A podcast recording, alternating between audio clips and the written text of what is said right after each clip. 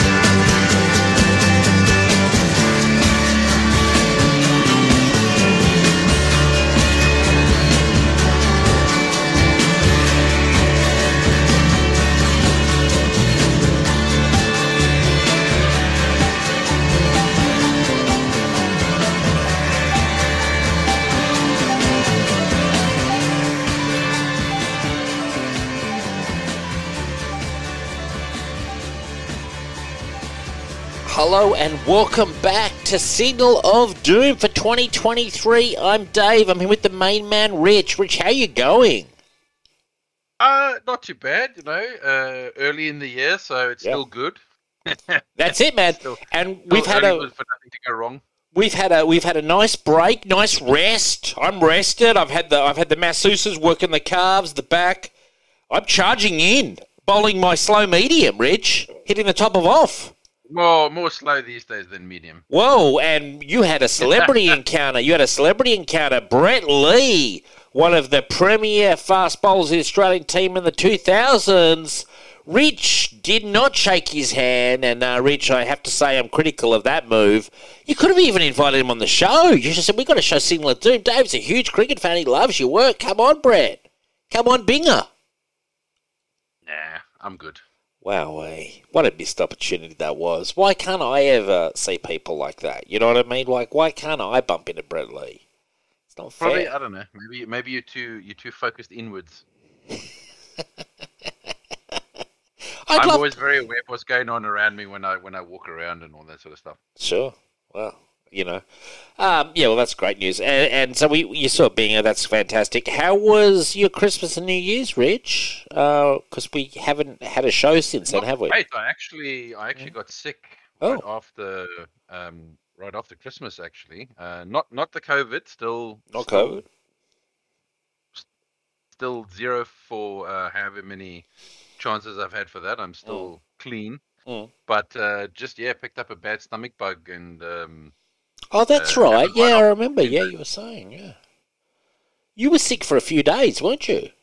Mm, yeah, yeah. Well, you know, unfortunately, you get these unclean people that come into the shops on on uh, Boxing Day, sadly, and they give you the end of the year present. It's not actually like you. Not like the main man to fall sick. Uh, I actually, that's the first time I can remember you falling sick in ages. I'm the one who gets the sniffles and the fevers. Oh, the- How many times have I said I've got AIDS? I've got you know this. I've got blood cancer. I've got all sorts of multiple sclerosis. Remember there was that scare that I had.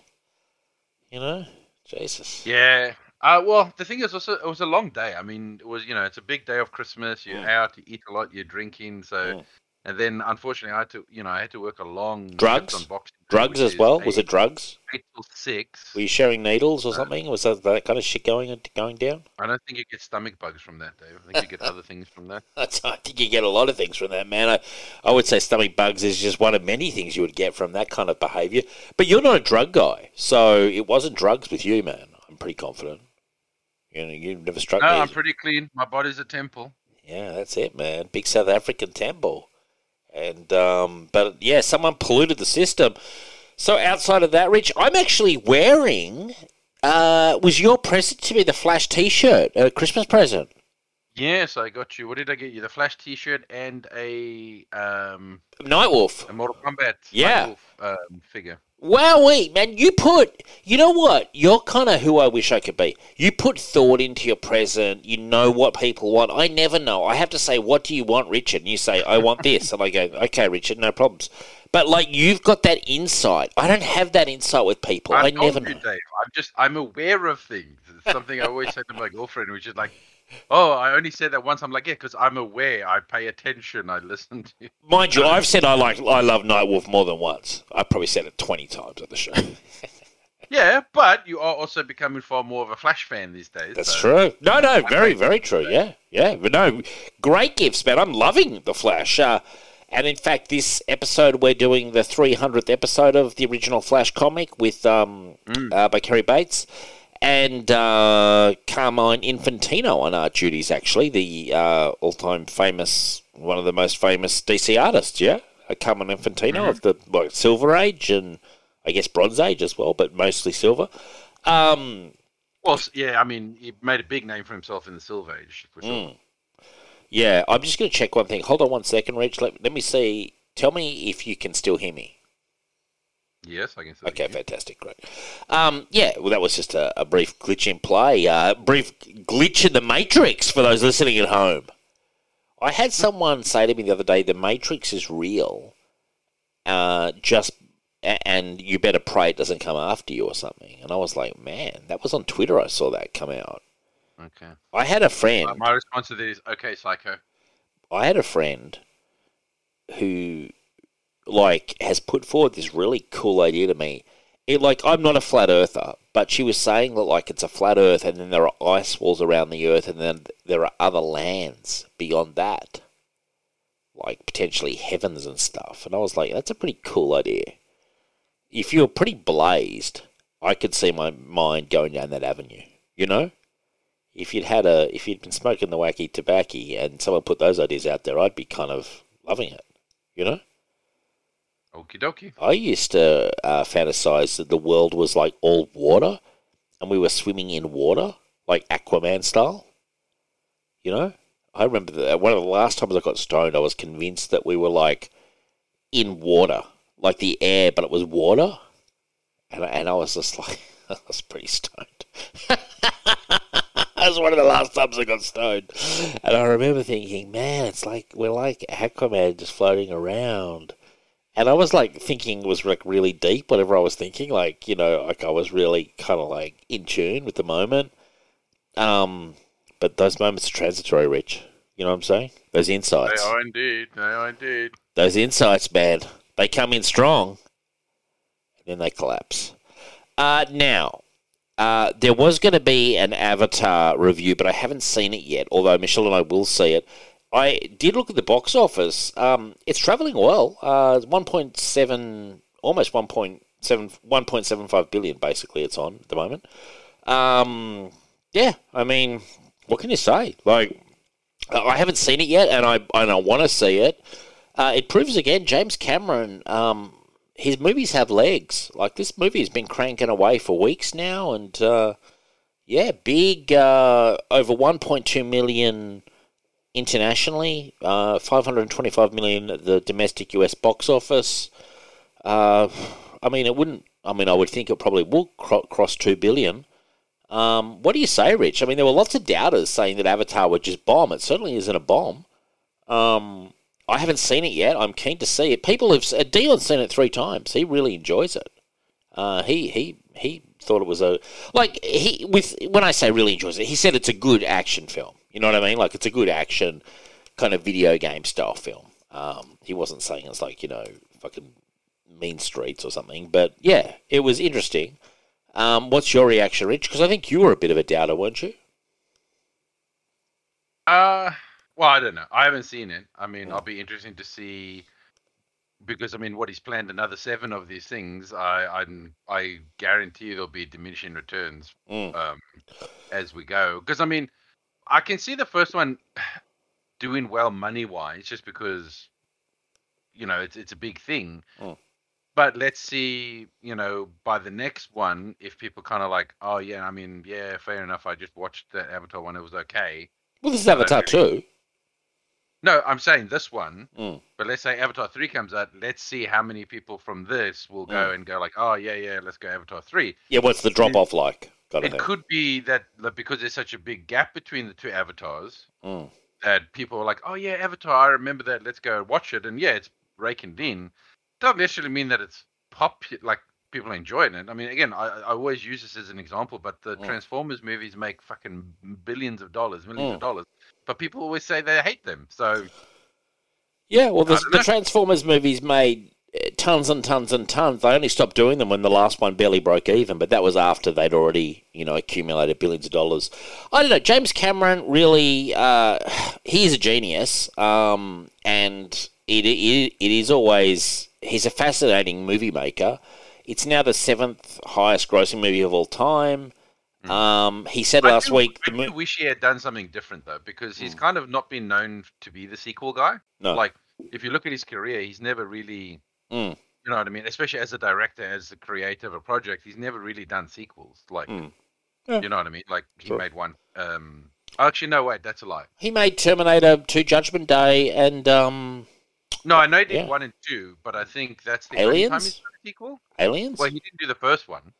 No, but it was a sequel technically. No, but I mean, he did. He doesn't of like the stuff that. oh, I see what you're saying. His own think- stuff. Yeah. Okay. Yeah, he, you know what I mean. Like, Titanic. Like he didn't do True Lies two, for example. Yeah, or like- whatever. except for Terminator and now this, it's not like he's a he's known for like making sequels or making. Well, I think with this, he invested so much money into that first one with the technology, and probably built so much of the you know graphics and whatever. Like it's Mm, it's. I, I do believe that from what I've read, each one now will be so much cheaper to make because he's invested so much into this second one that Yeah, he, um, he apparently he's got three pretty much finished. Uh, and I think he said here if the movie performed well enough, he said he would make the planned third, fourth, and fifth Avatar movies. Um, I know what I'm going to do in the next six or seven years. The point is, we're going to be okay because this didn't bomb. So he pretty much said before it came out, if the movie did bomb, he would only do the third one, and that would be it. Um, but now that it's going to cross two billion, he's like, yeah, we're fine. Like we've got enough stuff that you know. they're- I, I believe three is pretty much done. Oh well. Yeah. All, all, all good luck to him. Yeah. Well, I, I, I'm look. Uh, at the end of the day, uh, finance aside, um, financial implications aside, I'm just interested to see it. You know, and I and I definitely will come back with my, uh, you know, ranking and stuff. But I do know Dion uh, has seen it, and he he very much enjoyed it. Uh, now, Rich, I you often accuse me of playing the same game. Now, I am deep in The Witcher Three. They did the remaster remake. It's fantastic. I've gone past the point. I, I got on the PS5. I've gone past the point I was on the um, Xbox. Now, Rich, is this uh, to me? This is one of these It's the games. Same game, Dave. Well, it is more complicated though. There's much more of a No. backstory in the world. It's the same game. It's a hmm. big open world, markers on the map. There's go lots of markers. side quests, and the main story. It's the same game. Yeah, but I tell you what, I'm It loving. might be. It's better. It's certainly a better game than the Ubisoft games, but it's still the same type of game. I tell you what, I'm loving these markers. Just they make my life just so much easier. Where they're like, go here, put your Witcher sense on, do a sweep. It, it, it it's gaming design for me. Like you know, and I'm a master of Gwent. I am so into the card game. I have built up such. I, I am I am I am ready. I could play Gwent professionally. I swear to God. I, I, I am so good at it, and I've built up a deck. I Go, built. go look at actual like players, and you might change your mind. What do you mean by that? Like go and watch like actual games of like um, Gwent. because I believe there is a, a Gwent game Okay. That's just Gwent, and just just see how those people play the cards and how they decimate each other, and then then decide if you if you're if you're that level I'm pretty good. Well, I'm getting ready to play the high stakes uh, scenario in the game, the, the big high, the high roller. the computer, Dave. Yeah. Kind of there to let you kind of win. Well, you know, confident, confident words from you, but all I can tell you is, man, I am, I am a keen Gwent player. I, I I grind people down for cash in the game all the time. You know, if I want to turn around a quick profit, I, I stick around and play Gwent for like sometimes 45 minutes. Yeah, that and that's that's good, Dave. That's good. It's good that you can beat the bots. I'm just saying, you might want to check yourself before you go and actually like think you're going to do well against live other players. Check yourself before you wreck yourself. Pretty much, yeah. Are you saying um, there's a bit of ego that I'm, I'm talking through, Rich? You go, you think? Uh, no, I'm just saying there could be a bit of false confidence, possibly. I don't know. I haven't seen your Gwent game. I'm just saying Oh, you might good. want to look into it before you, yeah, well, before I you tell- claim how good you are. I tell you what, though, Witcher 3 is a fucking great game, man. Like, it is like being in the middle of a fantasy novel, dude. Like, my guy's rolling around. You know, I'm I'm just cutting loose. I'm I'm uh, I'm everywhere on this continent. Uh, you know, I've got my horse, my trusty horse companion, and I'm just roving, dude, doing these side missions, man. You know, like it's it's like a game has been designed just for me. You know how much I love a side mission, Rich. Mm. And where are you on it, man? Are you going to check this shit out? Because it, Oh, God no. why? It- Why? Why? Just because it's I'm got not markers? interested in The Witcher. Why? In Witcher, I think is just pretty derivative and stale and generic. what do you mean, the guy? The, you mean Geralt yeah, oh, God, yeah, like well, ju- well, just the, the franchise in general, but uh, yeah, man, um, Ger- Geralt is just like your typical, like almost stereotypical, like, "Hey, I'm Geralt. I talk like this because I'm the main character and I'm badass." That's Yeah, how I do it. He doesn't. Like, uh, he doesn't have so much of generic. personality. so generic. He reminds me of uh, GTA 4, one of my greatest guys ever, Niko Bellic. Um, he just he's a roller man. He just rolls around and does shit. Like he doesn't have like a deep personality. Why would you want him to have that? Doesn't need to. He's he's there to do the missions, man. I love him for that. He's just a machine. Yeah, but then then don't give him any character whatsoever and let you be the character. Well, you do. You got to choose all the dialogue options and all this shit. Yeah, but people. again, it's preset kind of dialogues in in a way. It's it's very sort of binary stuff. It's not like you get Good. to really. It's not like you really get to create the story and the character and, and all that sort of stuff. It's it's you've maybe got a little bit of control, but you're kind of playing in a preset. Um, So what? That's every game ever. What game isn't preset? Like what? You're just walking around and just can do anything.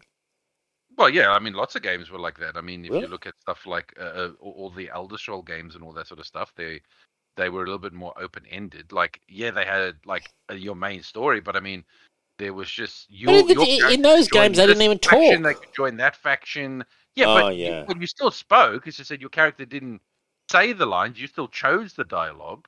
Yeah, I see. The So. dialogue options were massive. You could you could play the game as a dumb fuck. You could play the game as a charming character. You could play the game as like an ugly character. You know what I mean? Like Mm, a a strong guy, a weak guy. mm, Like and, and that affected how characters spoke to you, how they looked at you. Like mm. What I'm saying is that the, the Witcher looks pretty and all that, and and it, it's graphically it's stunning, but it's still very surface level stuff. It's not, it's not a like deep like RPG. But again, it's because it's a set character. There isn't too much you can Dude, do. Dude, it feels pretty deep. You've got to. You don't know all the details of Witcher. When you go up levels, man, you've got to allocate your abilities, and you can b- create a build of the character and blah blah blah, all that stuff. Like what Dave, different. can I do. make Geralt a dumb fuck Dumb. who goes, "Uh, me am Geralt, me not know what I'm doing." No. Can I make him like that? No, No. then it's not deep. I'm sorry, it's it's not. I'm sorry. But you can You play the Fallout games. Go go go play like the early Fallout games, and you can literally make your character a dumb fuck who doesn't understand anything. Okay. But that's totally different to this game. Say like, Jesus Christ, you're so stupid. I cannot explain it to you because you're so dumb and you won't understand it. Like that's my point. That's a deep role playing game. This is a light role playing game, which is Wow. fine. There's nothing wrong with that. But I don't. One, I don't care about him as a character. I just find him very boring and generic as a character. Wow. Big, big comments from Rich. I mean, I, I would agree the world is deep.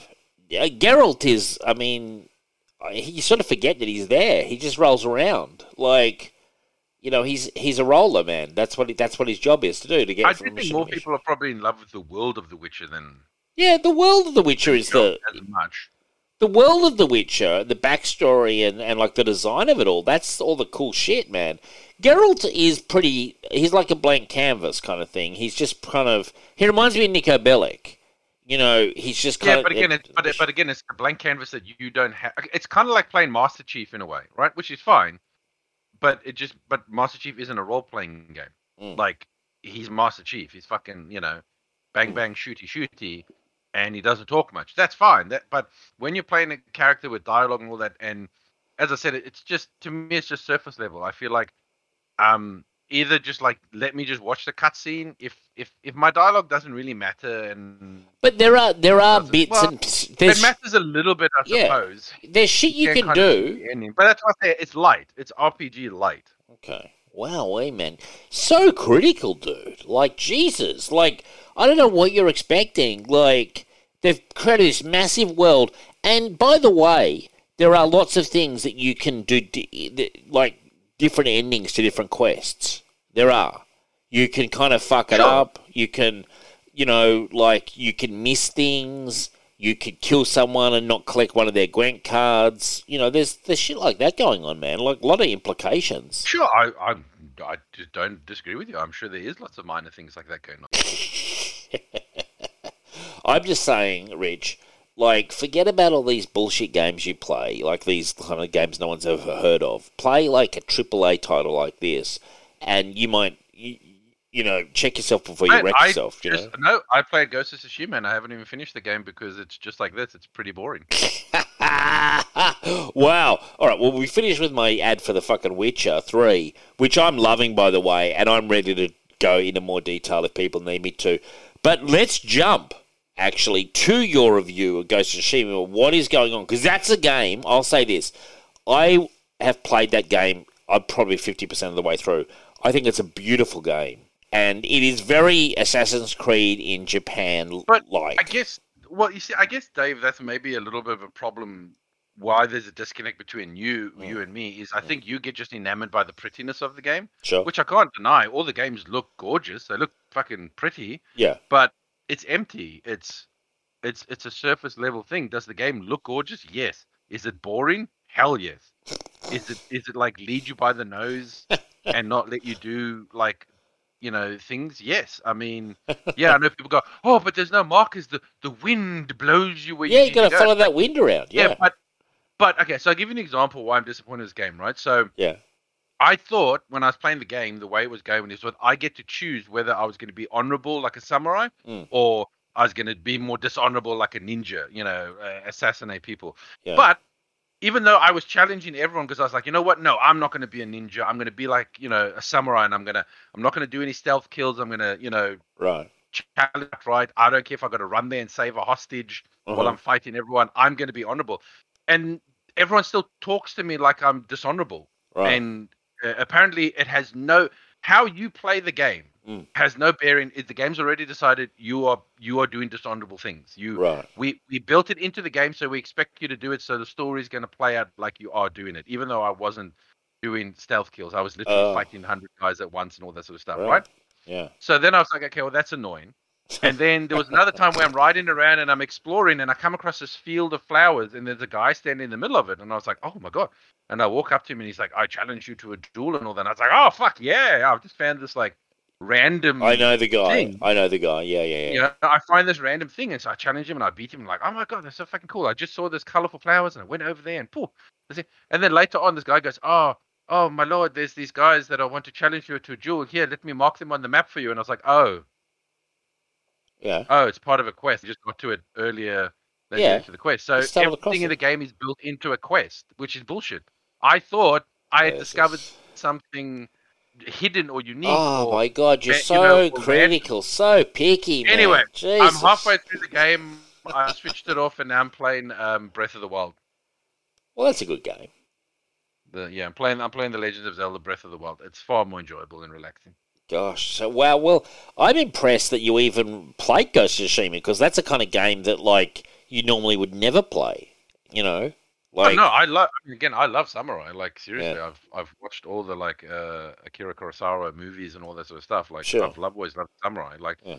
um, and in fact, you should also play a game that's called uh, Trek to Yomi, Mm. which is another. It's an indie samurai game and all that sort of stuff, but it's Mm. very beautiful. Mm. Um, um, So, will you finish Ghost of Tsushima? Will you finish Ghost of Tsushima? Eh, maybe if I've got nothing else to play and I'm and I'm bored enough and I feel like I need to finish it. But I kind of what I halfway through I'm on the second part of the island and I just feel like I'm it's repetitive now and I just feel like I'm just either you know doing a farmstead or you know I come across a fort or I come across a help me please and yeah it's fine, very like Assassin's Creed, man. And you, I know very you. that's the problem. Even though they've gotten rid of a lot of the, it's not as cluttered as say a, a Ubisoft game and all that sort of stuff, right?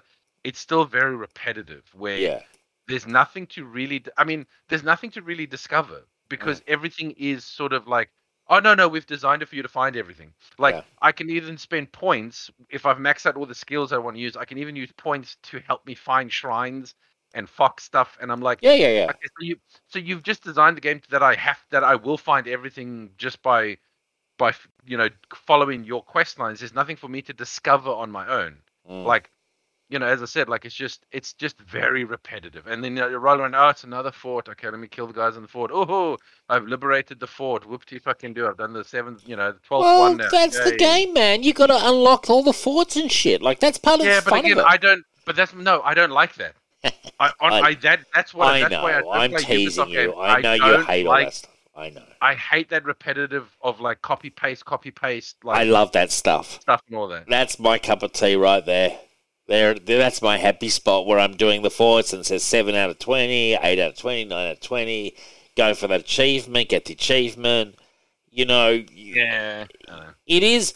I, not, not for me. I know. In in all fairness, even though I love those games, I do agree with you. Um, there is a grind element uh, in uh, them for sure, and like part of the whole thing, I think.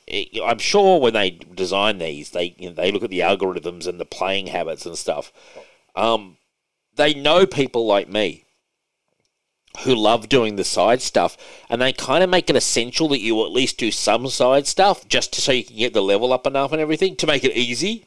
You know, Well, the oh, thing is, I I would prefer them to have less of that stuff, but more meaningful. yeah, So instead of it just being like, oh, the fifteenth, pretty much exact same fucking fort Mm. of kill the guys, kill the leader. yeah, if you actually made something different where like okay let's say there's all these different forts right but Mm. there's different requirements to liberate the fort like let's say Yeah. one of the forts is i've got to kill the leader without being spotted right so the idea is to assassinate him and put his well, head on a that, pike that is on some of the that is on some of the forts. no not, no, not really the forts are just basically um, save the hostage and kill the mongols like that's Yeah, but there are missions where you can't be seen.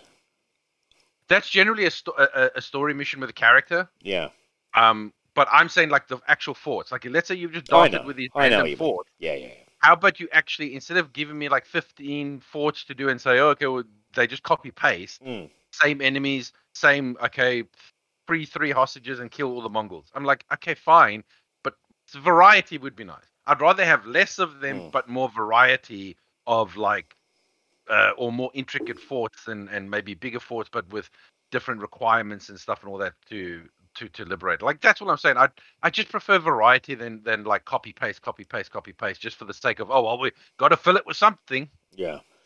Well, I'm impressed that you gave it a go because I know how much you hate these games. I must say it's it's a beautiful game. I mean, I mean, but you know what? It's still I I still prefer Red Dead. Like I'll be honest with you, I was playing a game. I preferred Red Dead. Both of them actually. Well, they're great fucking games. They're great games. Mm. You know. Um. Yeah. Uh. Yeah. Anyway, so. Oh, by and the also, way, I don't find the story that compelling in the in in in the game either. No? Like it's it's it's not something that's making me play. You know, because Mm. like sometimes uh, maybe you're like, okay, fine, whatever. The gameplay is a bit repetitive, but geez, I'm very invested in the story. I want to see it through. I'm not that invested in the story or the characters. I don't. I don't you know what I mean? I don't care about it. yeah. Get this: So- Ez- Ezra Miller has pled guilty in the felony burglary case. He's cop. What a surprise! Cop to a single lesser charge of unlawful trespassing. So he's going to get a suspended sentence, and, And he's still the Flash, apparently. He's still the Flash. He's getting a year probation and five hundred dollars fine. So, surprise, surprise, uh, Ezra Miller has bought Money his way out of trouble. and lets you walk. Yeah, exactly. He's bought his way out of trouble once again, and he's bullshitting on about how he's got these severe mental health problems and blah blah blah. Like, let's not forget. Oh, they, he's definitely got mental health. He's, pro- he's I know he's using it to his advantage, but he's definitely got mental Yeah, health. he does, but he's also a massive drug user as well, Rich. Let's not forget that as well. You know, Mm. like that's not helping matters at all. It just pisses me off that guys like him just get away with almost literally murder and just buy their way out of you know justice, and other people who don't have that level of you know income that he's got. You know, sort of don't get the same ride. That that's what annoys me more than anything. It's just it's just that buying your way out of trouble kind of fucking thing, and they always get away with it. And then he throws in the mental health stuff as well. That's nice and convenient. And you know, this is a guy who was walking around with a fucking loaded weapon. You know what I mean? He, he was just walking. Like, let's not forget what he was doing as we try to whitewash from our memory what Ezra Miller bullshit he was pulling in Hawaii.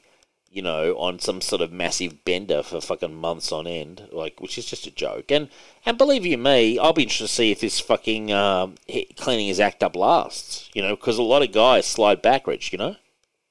But again, if he's got if he's got mental problems and he's not getting help, then he's definitely gonna. Oh, but but are you that are you that like uh, how can I say sympathetic? Because I'm not that sympathetic, frankly. No, I didn't say I was sympathetic, but I'm Yeah. saying if he's not getting help, then this is just going to repeat itself down the down the track because he has mental problems. Mm. This isn't a this isn't a oh you know what I've been a bit of a dick I should stop. Mm. This is I'm fucked in the head. I'm not going to get help. Yeah. Therefore, nothing's going to change. Yeah. Well, now he's In in. it can only get worse. Yeah, good point, Rich. Great point.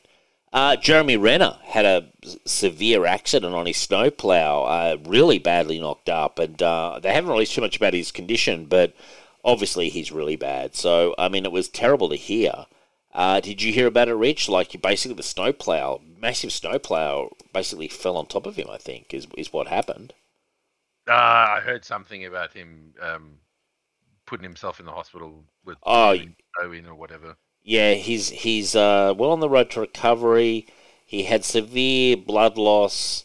Um, uh, basically, his uh, we're thrilled with progress. If everyone knows Jeremy, he's a fighter and doesn't mess around. He's crushing all the progress goals. He had chest trauma and orthopedic injuries. It, it, he really w- was hurt badly, you know. Um, so yeah, I mean, sort of, we have to wait and see what happens with um, with with Jeremy Renner, but yeah, he's in severe trouble. Uh, that was a that was a really bad uh, accident that happened, man. And these snowplows, I mean, it's dangerous conditions.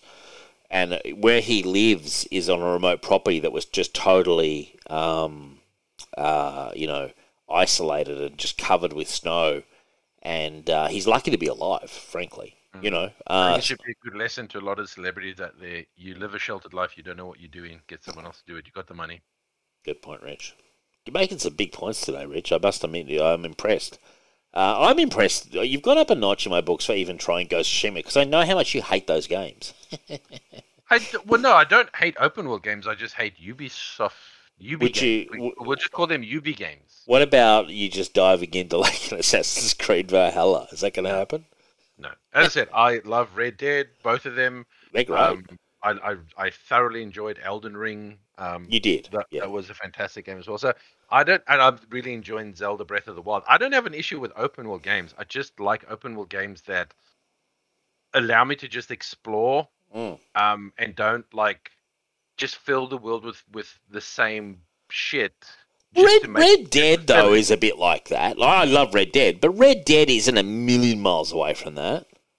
No, no, but Red Dead is um it there's no such thing as 100% in the game. Like Yeah. there's activities to do like I can go hunting, I can Yeah, go catch whatever, but I don't have to. no, Like I don't, you know what I mean? It's not like uh, there's a the, the thing on the map that shows, "Oh, you better do this." Like we've marked it on the map. You need to go and clear out the mm, you know the thing. It's just a, like, oh, just go. Like I remember playing Red Dead 2 when you just roll up to this guy painting. yeah. You know, he's, he's he's standing in the field and he's painting. There's nothing on the map that shows you that he's there. Oh Like- well, it does flash showing that they're observers or something. They're, they're, they're, there's a word for them. I think it's not spectators, but it's something. No, no, but you have to be sort of coming up to the vicinity of Yes, it. is the point. true. It doesn't like when True. you're right. It doesn't put it on the map to go. Oh, I need to head that way. There's a Yeah. guy. Yeah, But if you're riding, yes, maybe you might get an indication of, oh, hey, there's something, and then you go right and be like, oh, what's this guy standing in the middle of the field painting for? And you know, or, or there was the quest with the people digging up the fossils yep, of like trying to find it. Like it was just fun little shit that was like quirky and fun, yeah. but it didn't mean, you know what I mean? But it wasn't mandatory. It wasn't like. Oh, uh, part Red Red Dead's a great game. Uh, Red Dead, I think, Redemption. You know something I learned the other day? The character, the, the NPCs in this game are actually building the railway. oh, so- really? If you watch them, they don't actually. This is an insane detail. If you watch them, they're not just hammering the same place. Oh. They hammer in, and the, the spike is actually moving down. And then when it's all the way down, they move over to the next spike. Right. They are actually building like a railway in the game. I thought that was fan- I thought that was phenomenal. That's cool. I did. I did not realize that. That's just. There's so much stuff that's happening in these games, like Witcher as well, like back stuff, that I'm impressed sometimes at the level of programming it must take. You know, to the movements and stuff of people. Like there are moments when I'm playing Witcher Three where I'm wandering through the city, and I'll be admit I just think to myself, "Fuck, we've come a long way." You know, in terms of gaming. You know. Oh god, yeah. I, I as I said, like the games are definitely beautiful, but Mm. I think sometimes if you take the Ubisoft approach, I think you make you feel you. I feel you make your world look feel cluttered, Yeah. and it loses a bit of the the, the, the beauty or, or sort of just the like, oh man, is it just like Mm. you know uh, uh, peaceful. Although there is a game coming out in, in two months that I'm really looking forward to, which is called Wo Long, Okay. which is um kind of like Elden Ring Mm. in a way, but it's set in ancient China. Okay. What's it called? Wo Long. Yeah, Wo Long. It's very similar to like um, Dark Souls, Elden Ring, and like uh, Nioh. Uh, Wo Long Nioh. Fallen Yeah. Dynasty. I'm looking at it now. Yeah, Yeah. that's it. Yeah, I'm looking forward to that coming out in March, I think. Cool. Okay. Well, Rich, you got something to look forward to. Um, yeah, there's dark fantasy. Yeah. Okay. There's a lot of shit going in on. the set in the Romance of the Three Kingdoms period, which is one of my favorite periods. I know you love that stuff, don't you, man? Yeah, so I'm super excited for this game. Now I've got a topic, Richard, which I'm introducing to the show. Dungeons and Dragons new license tightens its grip on competition. This is something I wasn't aware of. Dungeon Dragons had an open gaming license, which is a Mm-hmm. document that I think was generated in 2000 by Wizards of the Coast, which allows a vast group of independent publishers to use the same basic rules created by D&D owner Wizards of the Coast. Um, and then they, they can then sell shit, you know, their own games and stuff. Uh, that's what they've been able to do. But now they're looking to change that license, which will restrict the kind of content allowed and requires anyone making money under the license. And I think there was a, I want to say, I think it was 700,000 revenue, might have been 200,000 or 700,000. They need to report their products to Wizards of the Coast directly. Um, it's a leaked document. Uh, So uh, uh, I believe it was seven hundred fifty thousand, Okay. and that wasn't profit. That was just Revenue. If you make seven hundred fifty, yeah. So it was that's revenue. not like oh, that's the the profit we made. No, that's if you made seven hundred fifty and you still got to work your profit out, out of it and cover. They're going to take twenty five percent of it. Yeah, it's just revenue. Yes, exactly. And- but anyway, so this has caused a lot of commotion in the D and D and gaming sphere. I wasn't aware of it because my first thought was, how could they stop if I want to build an adventure with the D and D rules for my mates? You know, how could they stop that? I mean, how the fuck? But no, they it's but commercial. You can't sell it to your mates. Yeah, it's commercial, and but there's a whole You e- could as you don't make seven hundred fifty thousand. yeah, there's a whole ecosystem of publishers that uh, have made this money uh, and this their business for years. Like there's a lot of um, Oh well, Pathfinder's a big one. Pathfinder is based on. yeah. I didn't realize that. I assumed that all these I what I look. I'm stupid. I assumed that even if they were riffing off D and D, which is a lot of fucking role playing games, they would adjust it so that they could then say, well, ours is different because we've adjusted it slightly. But do these guys just play the same rules? I didn't know that. Um, that's a, that's news to me, you know.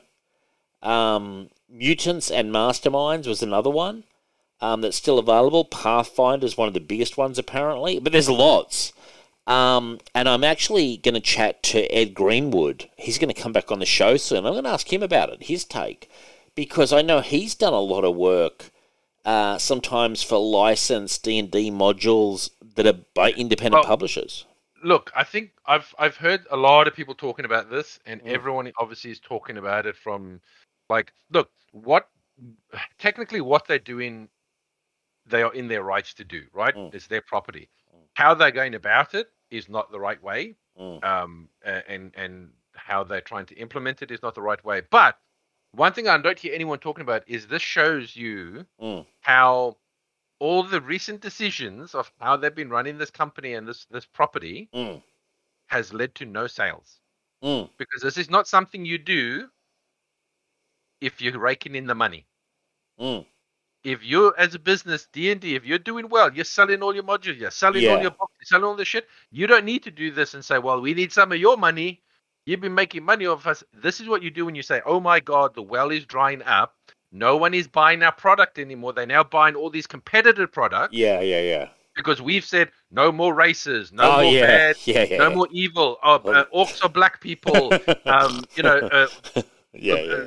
identity that like you have put all of that into Dungeons and Dragons that people have said, cool, not interested in your shit anymore. I'm going to go over here to Well, don't you remember, Rich, get that they um? Don't you remember they banned um? Was it the word race the other day or something? Didn't Yeah, we yeah, yeah, on yeah, this? you- yeah. There's no such thing as race now. It's which is just hilarious. Like, like it's like it's it, it's laughable. Like because it's also like who the fuck cares about this? Like, not your core audience. Yeah, a few idiots on Twitter care, but like most people. But you, this is what I was I was saying this to uh, Shane Plays at um, Shane Plays Geek Talk, who's a really nice guy. Um, we were just chatting, and nothing. I'm not saying anything out of school, but I mean, I was saying that the problem they, they have with these kind of uh, announcements and sort of moves, they create so much bad will amongst their own consumer base. And that's the same consumer base that they want to milk and milk and milk and milk and milk.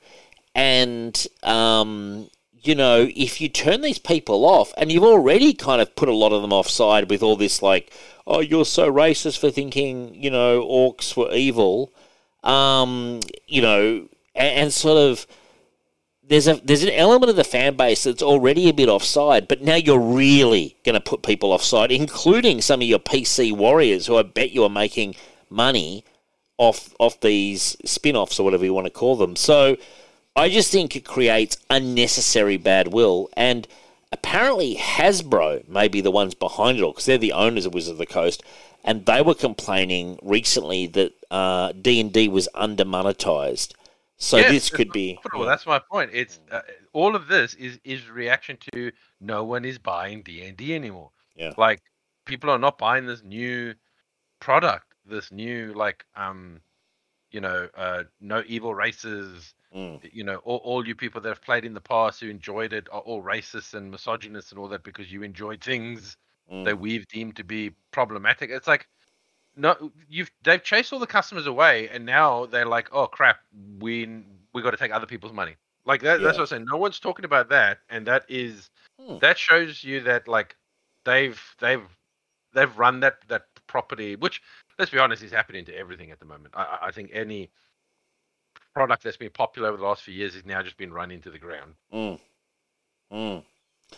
Yeah, it's interesting. Uh, look, I, I just wondered if um, there's going to be. I mean, I I'm not invested in the sense of like I'm not making money off D and D stuff, but I I just to me I would have thought that that's the hardcore audience, and if you lose those hardcore people who do buy the D and D stuff as it comes out, you really could see a revenue dip. Uh, like, how much money are these other things really generating? Like, really? Like, it's a pretty niche industry. I don't know. I don't have the numbers in front of me, but I can't imagine it's like hundreds of millions. I, I, I probably it's less than a hundred million. Um, I just, I just want, I, I just question the, uh, not the ethics, but I question the from a PR angle. Is this the right move? You know what I mean? That's I think you're damaging your brand personally. That's what I think with this move, and it's put a lot of people offside. And the only people who know about it and care about it are the hardcore gamers. And if you lose them, I think D and D could run into the problems similar to comic books. I th- there is a danger of that. You know, if you alienate that really that- that's the hardcore thing, like- audience. That's the thing. This is why it's. I don't understand this. It, it, it's a, it's a strategy that companies have started to employ in the last five six years Mm. of antagonize your your your base. yeah, Right. Because guess what? The players don't need you. Mm. They can create their own games. yeah, I, yeah. I've, framework. I've got I've got all the rules. friends come over. Yeah. They can create whatever characters they want, whatever setting they want. You've Yeah. given them the tools to make their own games. They don't need you. Yeah, They they can go to any shop and buy figurines and, and build their own. Like they literally don't need you. Okay, like mm. these hardcore gamers, they don't need you. You need them. But you have taken every every step you've taken these last six seven years Mm. is to just turn around and say to them, "Go away. We hate you. You're racist. You're misogynist. You're homophobic because you've enjoyed something that we've deemed problematic and and we Mm. want to fix it. And if you enjoy that old thing, go away." And they said, "Fine, we're going away." Mm. And now they're like, no, what are you doing? Why is no one buying our stuff? Eh, you know, people not buying. It's like because you hate your your audience, you hate your customers. yeah. Companies hate their customers these days. It's it's fucking it's it, it's weird like because when i think of d&d like back in the 80s and 90s i mean they put out a lot of fucking supplements you know and i mean i, I have a lot of them and there was some good stuff in there but that was a way of keeping the fan base going and your revenue coming in. They just they just pumped it and pumped it and pumped it all through the you know second and third editions. There was plenty of stuff good stuff. And and now it's like oh my god um oh jesus like you know we can't have the middle eastern races be represented like they were back then. Oh we're so terrible. It's like you guys were pumping this out like you wouldn't believe. Like it's a bit hypocritical To- this 180 I, I it's not really genuine to me and i think i just think like I, I don't know. I just this is kind of this could be the straw that breaks the camel's back. I think because this is actually something that's going to goes beyond culture wars. This is actually affecting people's businesses who they've built up these niche businesses that are probably pretty fragile anyway. And if you do this, you're going to wipe out the, the bottom line. Like I assume the margins are pretty much wafer thin in these in these like spin off businesses a lot of times. And um, I, I just think it's got problems written all over it. I think you're going to create a lot Well, of bad will. Look, I, I think, uh, but uh, uh, see, this always uh, goes back to, I think something I've always said since I started being on the show is make your own thing. Okay, I get it. Uh, you want to build off the Dungeons and Dragons stuff and all that. I I get it. It's easier and all that. But you know, but again, you're not creating your own stuff, which means shit like this can happen at some point. And there's nothing you can do about it because everything you created, everything you built, you've built on someone else's property, right? Yeah. So they can just come and take it away. Unfortunately, hey, life isn't roses and all that, right? But, What but why wouldn't they? built something up now? What they need to do is like what Pathfinder needs to do is say, okay, fine, we're going to completely change our system then, and not Mm. based off the D and D. That's what Fallout did, right? So Mm, Fallout back in the day wanted to make their build their game on the uh what was it the the the what's it called Goober or something? I have no idea.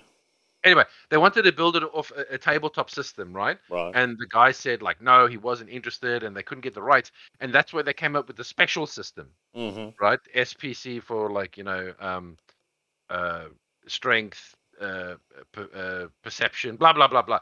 So because they were forced to create their own one, they created their own system, and that's what I feel like you should do. Is you can be inspired by Dungeons and Dragons, but at the end of the day, you should always create your own thing. Yeah, I agree. Like, I agree. Like, it's like if. I write a fantasy novel now, obviously there's a lot of influences when I sit down behind the fucking word processor, you know, like, but I'm still creating my own world. You know what I mean? Like, doesn't matter that I've read a million things.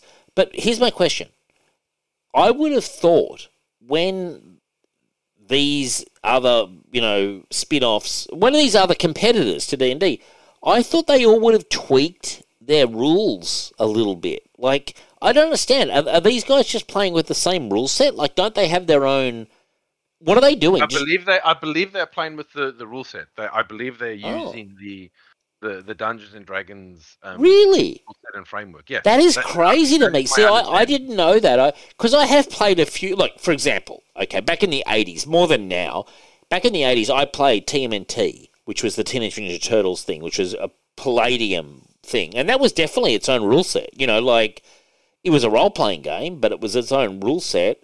Um, and I played a couple of other ones. They, they they all had their own way of doing things, but you're saying some of them are just literally like roll three six sided die, the same sort of structure, whether it was Thaco or whatever.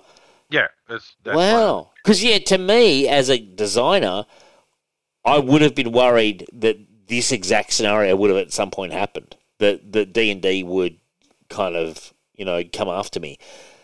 But I guess that was part of. I think, ironically, when it was offered, this was a large part of the reason why D and D was so widespread as well in the 2000s because a lot of people were using, from what I've read, were using the uh, what are you going to call it, rule system for their own stuff.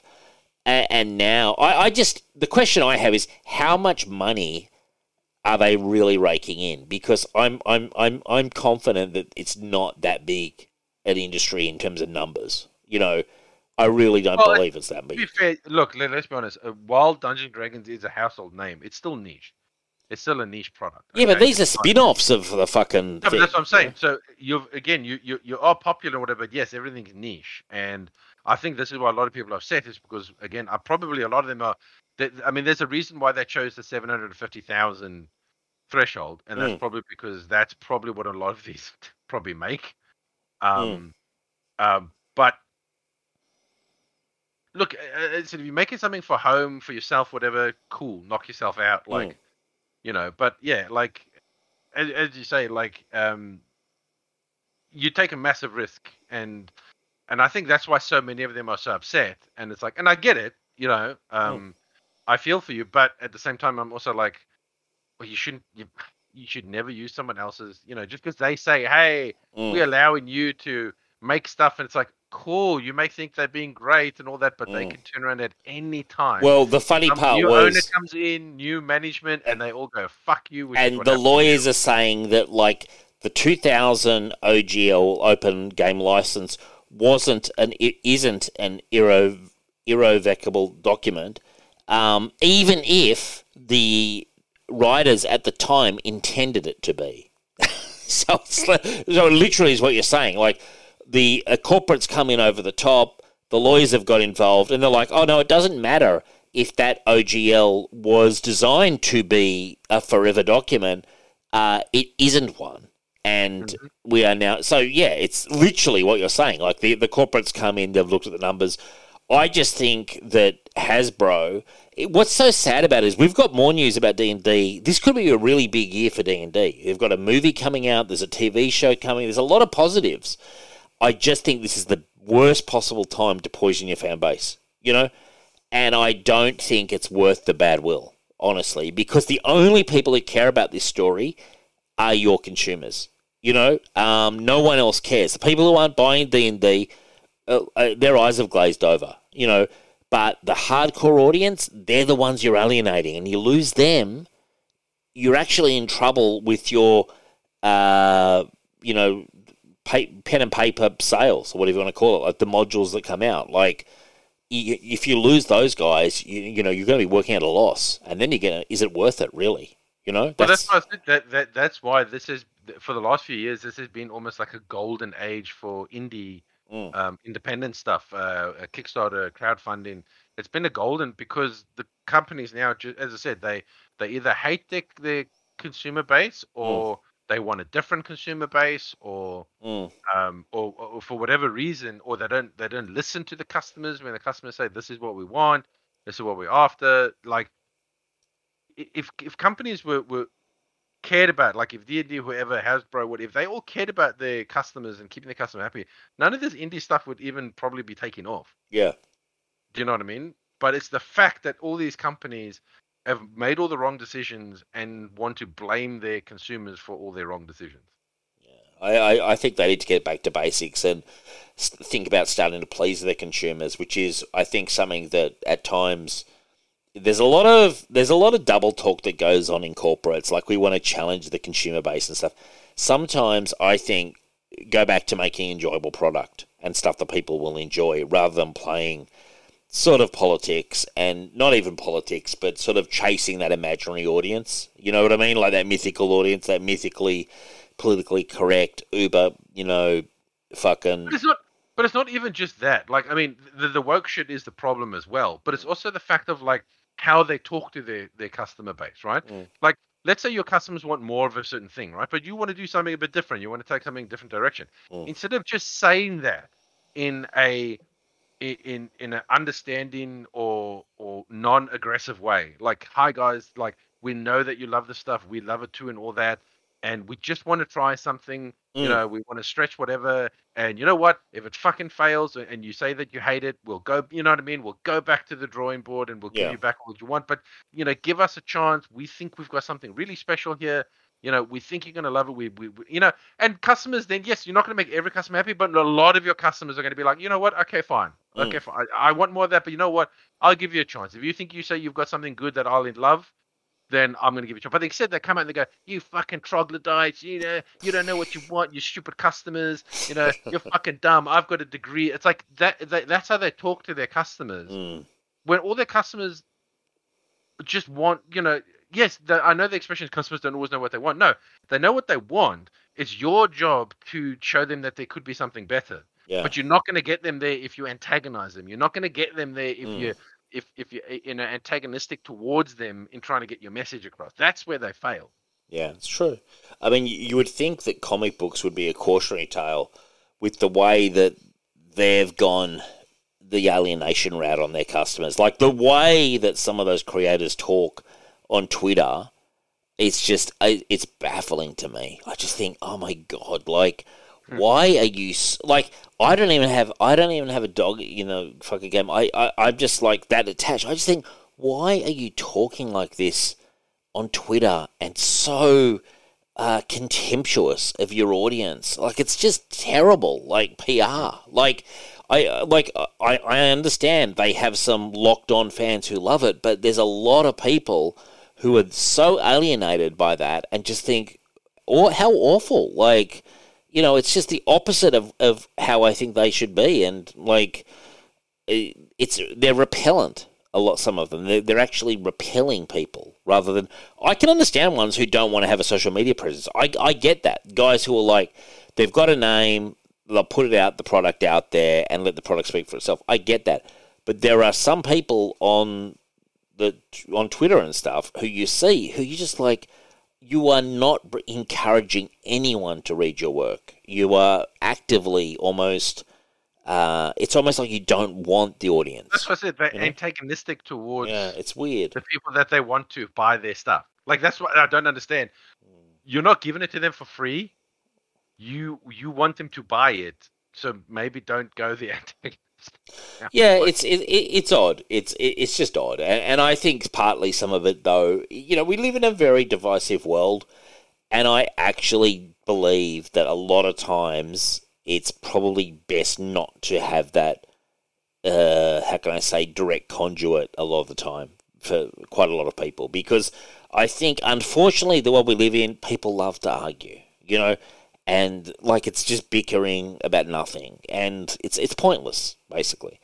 And I almost just think either say nothing back at all, like just you know don't even read it, and that might be the better option because I think a lot of them get dragged into it, and then they're addicted. They're addicted, like like so many of us.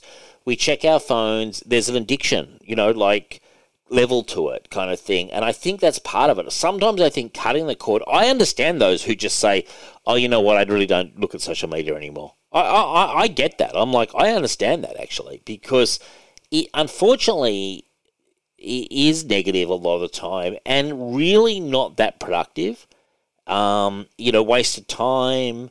Uh, and you know you're not producing work, and how much of an audience you're you really reaching? That's a new audience. That's another question. And a lot of people just love to argue, and like, who has time for that? Like, really, what what is the point? Ain't you know- nobody got time for that. Oh yeah, I just so anyway, it's interesting, but like I wonder what's. But we've got some other news about D and D, so that's one thing. We will keep an eye on this because this is a developing story. Because this document, uh, like a beta version, has been leaked. It's not formalized. Obviously, Hasbro and Wizards are getting a lot of pushback on it. So I think it's an evolving situation. But we do have some interesting news. Um, there is a live action Dungeons and Dragons TV series in the works at Paramount Plus. Uh, the streaming service placed an epi- eight episode order. Uh, there was interest from multiple buyers. Uh, Paramount Pictures and eOne are partnering to produce the series. The pair are also producing the upcoming Dungeons and Dragons Honor Among Thieves movie. Um, it's being described as the studio's largest TV, largest scope uh, TV project ever. Um, the live action series pilot episode will be written and directed by Red Notice filmmaker Rawson Marshall Thurber, with there already being talk of a Dungeons and Dragons universe spanning multiple shows, which sounds awesome, but doesn't everything, every IP talk about that?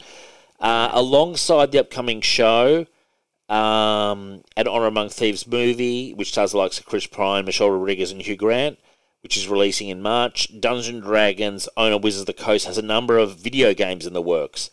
Uh, there was talk, however, that um, uh, some video games are being cancelled. There was there was a bit of talk about that. I, I had a scoop that Wizards of the Coast has cancelled at least five video games and eliminated just under 15 positions so far as it curtails its gaming ambitions. Now that is spec. Well, when I say speculation, it's it's rumor slash speculation. That isn't confirmed, but it is confirmed that the TV show has been picked up. I am very excited, Rich, as you would expect. Um, I, I, I cannot wait for the movie. I am seeing the movie in the cinema.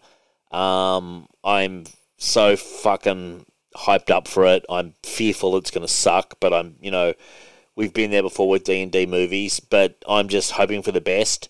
What do you think, Rich? How do you think Dungeons and Dragons movie and TV show is looking? I doubt it's going to happen.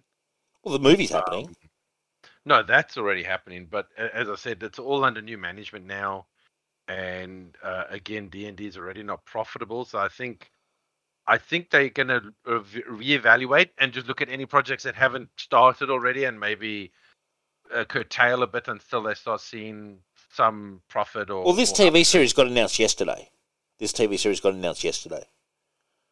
Yeah, but then also this backlash has been happening for the last um what three or four days now as well. So Yeah, but maybe they've put that out there in like like so the TV series I, I believe is happening. It's been it's been ordered. No, I Pilot. look, Dave, uh, Dave, until until filming starts Mm, and and True. it's it's uh, on my screen.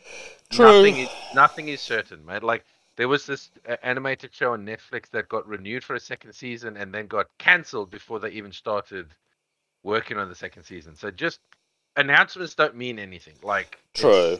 Well, you know, yeah, the D- DC like, movies proved that, didn't they? can Cancel it any, you know, yeah, exactly. Like especially these companies that that that that uh, are we going to make a universe and we're going to do this and we're yeah, going to do that Yeah. blah blah blah blah blah and then all of a sudden like you like then they go okay maybe we sh- we we shouldn't have run our mouths and we're gonna you know we maybe let's just start with the movie and see how we go. Well, I, I am hoping that this this uh happens. I think they should wait till the movie comes out Yeah. and just see how well it's received because again I just don't understand. This is my weird thing about like Hollywood used to wait Mm, to see a, a reaction to something, right? So Sure. if they made a movie, they'd wait Yeah. to see the reaction to the movie before they greenlit another one. Now all of a sudden they show it to each other behind closed doors, pat themselves in the back, and greenlight a second movie. Like, Have they not learned? And in this case, a TV a TV show set in the same universe. Like it's like, what if this mo- what if this movie? And look, every it has every chance of bombing. You know, like it's more likely to bomb. And I hate to say this because I love D and D. It's more likely to bomb than be a hit. Uh, if you look at D and D movies, if you look at video game adaptations, I know it's a role playing game, but it's very similar. If you look at all those kind of adaptations, s and you look at this movie, we haven't seen much of it you know, they haven't they've kept their cards very close to their chest. Like the chance of this being bomb, I would describe as significant. So what if this movie bombs? It's, it's definitely 50-50 for Yeah. sure. So if this movie bombs, are we really going to be then going with a TV series set in the same universe? Maybe we are, but I hear you. I would possibly have waited at least until that opening weekend numbers were in, you know, to announce it, kind of thing. Um, but the story broke yesterday. I'm sure that the open game license thing probably had something to do with the story breaking yesterday. They're trying to sort of, you know, move the conversation in a different direction. They're trying to hype the movie. They're trying what they're trying to do. I think the philosophy behind it is they're trying to convey success before it comes out. Like it's oh, it's so great. We've already got a TV show coming out in support of it. They, but unfortunately, audiences are going to judge the movie. You know, that you know, like you can you can fuck around all you want with your promotion, but at the end of the day, there's going to be a film. People will see it or not go see it, and critics will say have their say. Like there's going to be a product. You, no amount of bullshit is going to change that. You know what I'm saying? Oh yeah, I 100% agree with that.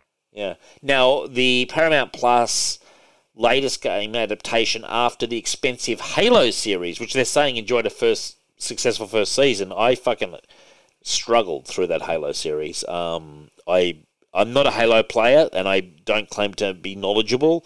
But even I was like, I didn't feel it was a good adaptation of Halo. Like, you know, with my very sort of cursory knowledge of Halo, I don't think a lot of Halo fans were loving that show. Would you agree, Rich? Oh no. Um, I- mean, there's no one even talking about that show now. Like, you know, that that's the weird thing is you can always tell when something is a success or is good because people talk about it for for ages afterwards. There's video upon video of like analyzing Mm. and deep diving and all that sort of stuff. I mean, that's how you know Mm, um, something is popular mm.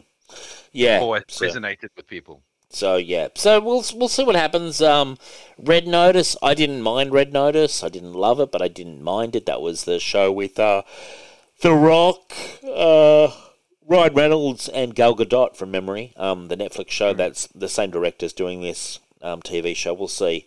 Um, now, a movie I did watch over the Christmas break was Glass Onion. Rich, have you seen this? The Daniel Craig thing. No, I haven't seen it. good. It, it, it was. If you enjoyed Knives Out, you'll enjoy this. It's very. Not, not, I wouldn't say it is similar, but it's very clever. It's quite funny. Uh, we watched it, um, the whole lot of us together. Um, it was like a family kind of thing. We're up at my parents, and you know, so my sister was there, her husband, my parents, and uh, me and uh, Michelle. Uh, really enjoyed it. Um, it was fun, you know. And look, am I glad I supposed to be a, a sequel or in the same Knives Out universe or something. Yeah, Like it's the yeah, it's just like the next case kind of thing. ah, okay. Um, yeah, or like a couple of years later, but it's just the same investigator, you know, and um, yeah. Similar tone, like very similar. It's a similar This is tone. this is his uh, Poirot or, or Exactly. Sherlock Holmes or whatever. Exactly, hundred percent right. Well done, Rich. And I look, I enjoyed it. I'd give it like eight out of ten. I mean, it was. Am I glad I don't have to go and see that at cinema? Yeah, I, it was fun to watch on streaming. I wouldn't be rushing out to a cinema to see it though. Um, but I enjoyed it. Like, and I, I think it was a, a well-made movie. So, if you look, I will say this to listeners: if you enjoyed Knives Out, you'll enjoy this. You know, um, it's quite a similar movie in a sense. Um, I, I, I'll be honest with you. I'm not going to lie. I always tend to worry when uh, a movie's got uh, Dave Batista in it. You know what? I'm not his biggest fan either. He was good in this, actually. He's he's popping up a lot now. He's in this. He's in that. I just saw a trailer for the new M Night Shyamalan movie. Oh, really? um, uh, where these these people abduct a, a gay couple and their daughter, and they have one of them they have to choose which one of them they have to sacrifice so that the world doesn't end. Um, and Dave Batista's like the the reverend or, or, or the, the leader of the cult or whatever. Like it's Okay. he he just he's popping up a lot, and I'm just like I don't understand why though because I just don't feel like he's that good of an actor. Oh no, I'm not his biggest fan. Look, he is good. Look, it's not a huge role in this. Like, and, and also he plays to type. He plays the dumb jock, basically. Um, you know what I mean? Like, it's not the most demanding role, but he's good in it. I, in fact, out of all the Dave Batista things I've ever seen, this was probably my favorite thing. He's he's less on, he's less on the nose than he is normally. It f- it feels like like everything. I think, Rich. Like when you've done a bit of acting like he's done, they get a bit better at it, like The Rock did, you know, and suddenly they're not as bad as they were, and you know, he's got a. Uh, I don't think he's got that much personality, uh, really. That you know he thinks he does. You know, he's okay in this. He he plays to type. He has the dumb jock role, and he does that well. I don't think it's the most challenging role in the world, but he's a lot less annoying than he's been in other things. You know. Fair enough. Um, and also, it's a big ensemble cast, so he, he doesn't have that much. He doesn't, you know. There's a lot of people in the movie. Uh, there's a lot of cameos of famous people, like you like walk on cameos, like Ethan Hawke. Ethan Hawke. Uh, I, think I saw Joaquin Phoenix, like really small appearances, you know. Um, but no, I think overall, uh, eight out of ten, I think is a pretty fair score. I also, for many many years, I, I've said to Michelle, I want to watch that Great Wall movie, and we keep saying, and we want to. One night, we're up at the new property and um, had the a limited. We didn't have Netflix or anything up there. We didn't have. We don't have internet up there. But I had it on my drive. I said, "Let's watch this fucking movie." like, like seriously, we've been talking about this movie for years. It's fine. Like, it's fun. It's full on Chinese propaganda. This Great Wall movie. Like, it's like, and I mean that not in a derogatory way. It's just like a lot of movies. It, it really does push home China invented everything first. It's a fantasy movie. I found it quite enjoyable, and I think it was a bit different because of the Chinese perspective. I I honestly felt it was fun. Have you ever seen this movie with Matt Damon? Uh, yeah, yeah, I watched it um, quite a few years ago. What did you think of it, man? Because I didn't mind it. I thought it was okay. Um, yeah, it was all right. Um, it's it's it's a it's one of those movies where basically it kind of starts off like a bit like historical Yeah. piece and then becomes like kaiju's and monsters. And, Yes. and stuff and all that. It's it was a, pretty interesting. Um, I'm not sure if Matt Damon was the right lead, but it was still enjoyable. Yeah, yeah. And it was a Chinese American co production, which is obvious when you see the movie. And for me, that actually made it a bit. I think that was part of the fun of it for me because, you know, China obviously has its own film market, you know, and everything, but I don't watch any of those movies, you know, and it was kind of fun. It was a, a bit of a change of pace for me. And I enjoyed that it was kind of crazy monsters and stuff. I've always meant to watch it.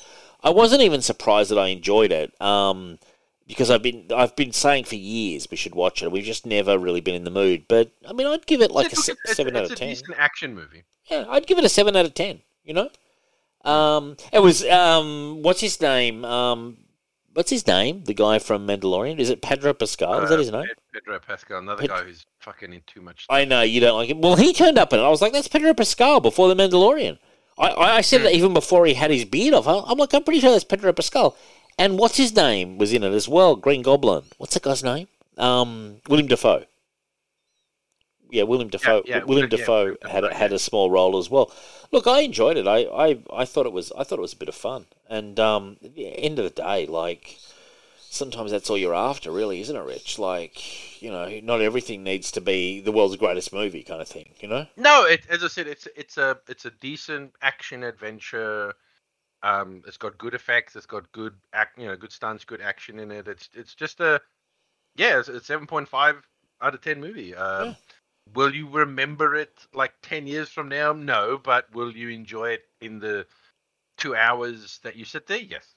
Yeah, uh, and what's funny is that it really got slammed when it came out, and it did bomb.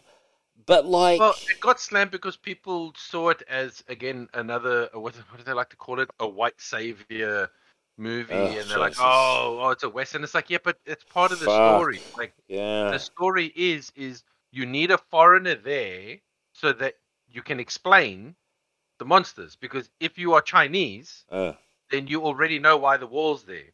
You already know that the monsters and exist. uh, you know what? The director made a comment to. I'm reading the Wikipedia. I thought this when I because I knew that as well, and, and believe you me, that wasn't the reason I didn't see the film. I was like, that sounds ridiculous. But it, it's way more Chinese influence than I expected, and I mean that in a good way. I enjoyed that. Um, director Zhang. because they they come there to steal uh, or uh, to facilitate to get uh, powder, black yeah. powder.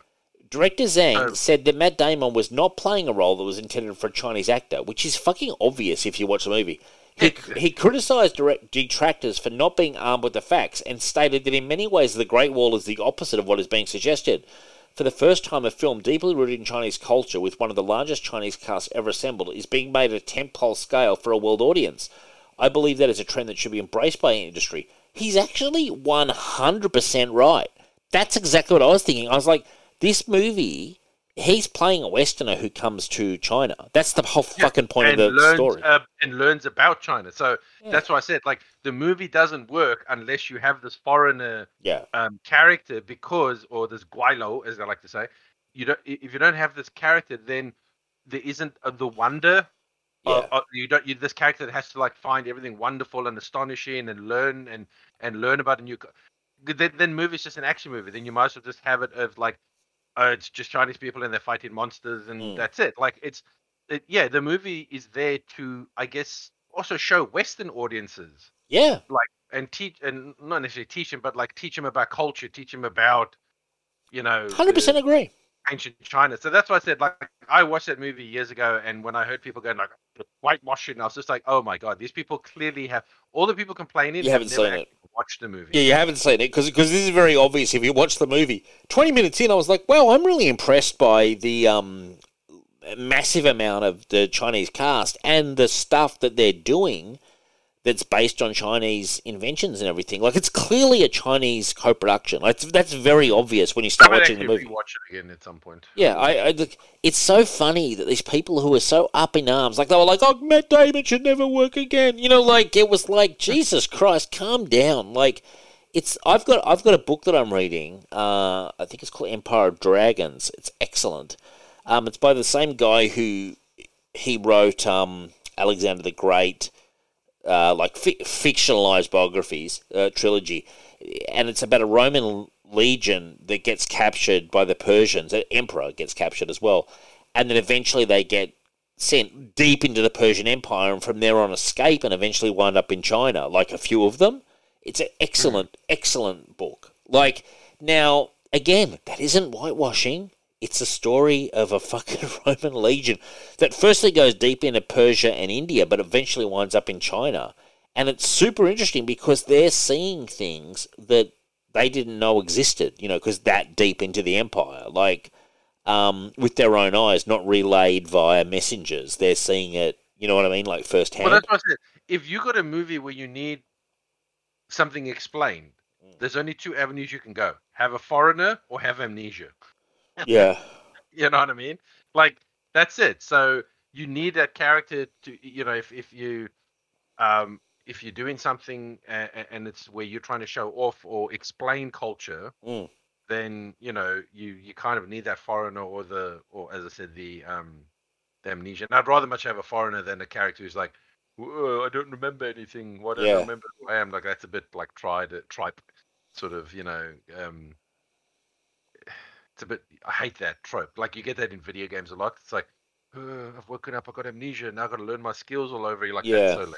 Oh, you know, you did get it. Like, yeah, no, yeah, no, it's um, But as again, it's enjoyable. I, as I said, I enjoyed it when it came out, and um, I don't. You know what? You speak about uh, uh, stuff and all that. You know something? I just Ghost of Tsushima made me think of this. Mm. Um, how come no one ever demands that the the Mongols apologize and, and pay reparations? for Genghis Khan.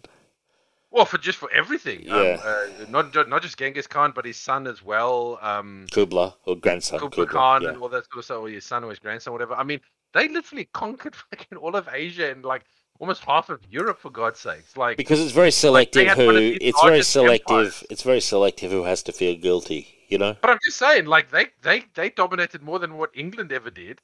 Well, you don't know, ever hear people calling for the fucking Romans to uh, apologise to various countries Oh, for. You know, some some people kind of do. do they really?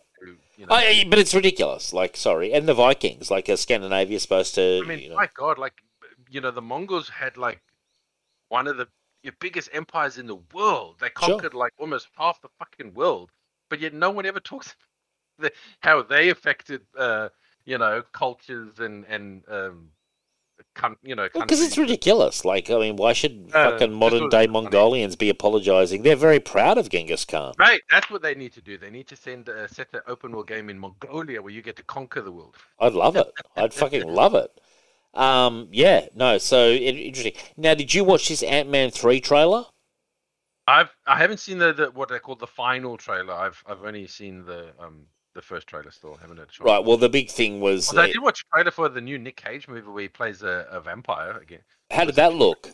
It's really really cool. It, it it's very rem- it, he he basically said that he was channeling like um the Christopher Lee Dracula, Well, that's pretty cool. not not not like the Bela Lugosi one. He was kind of paying homage to the Christopher Lee one.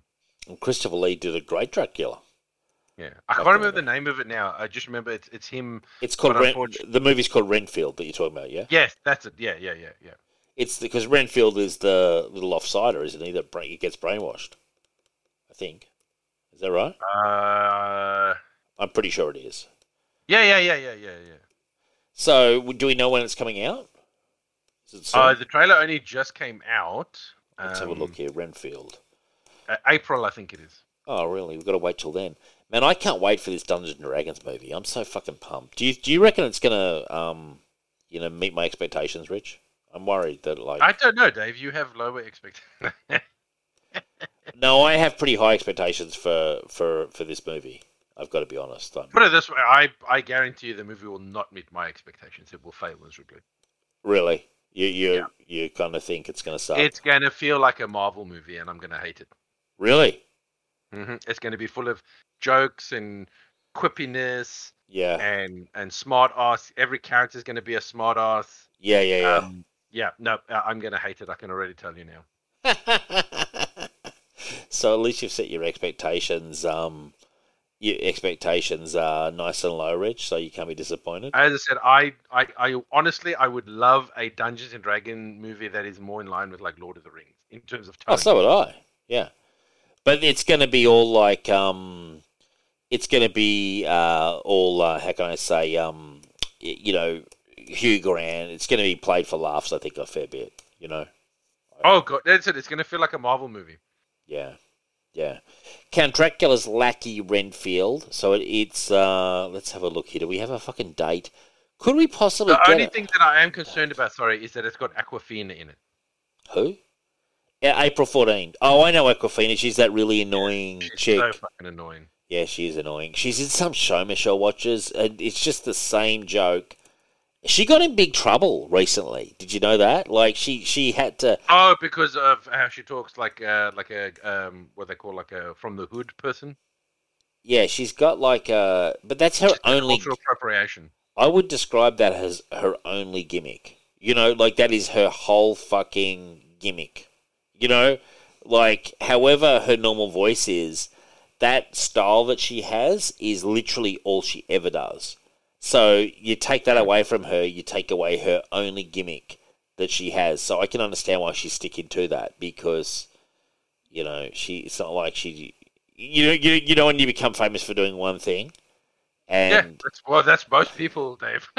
Oh honest. yeah, but like in her case, it's not even like No, she's that what- no, funny. so I think you mean to say one gimmick. one gimmick, yeah, when one, you become famous for one gimmick. yeah, and that's all she's got, man. I've I've had to endure her on this show. That she, that's I think it's, I I think it's good trouble. If it's not good trouble, it's something like that. And honestly, man, like it's just the same shit week after week from her.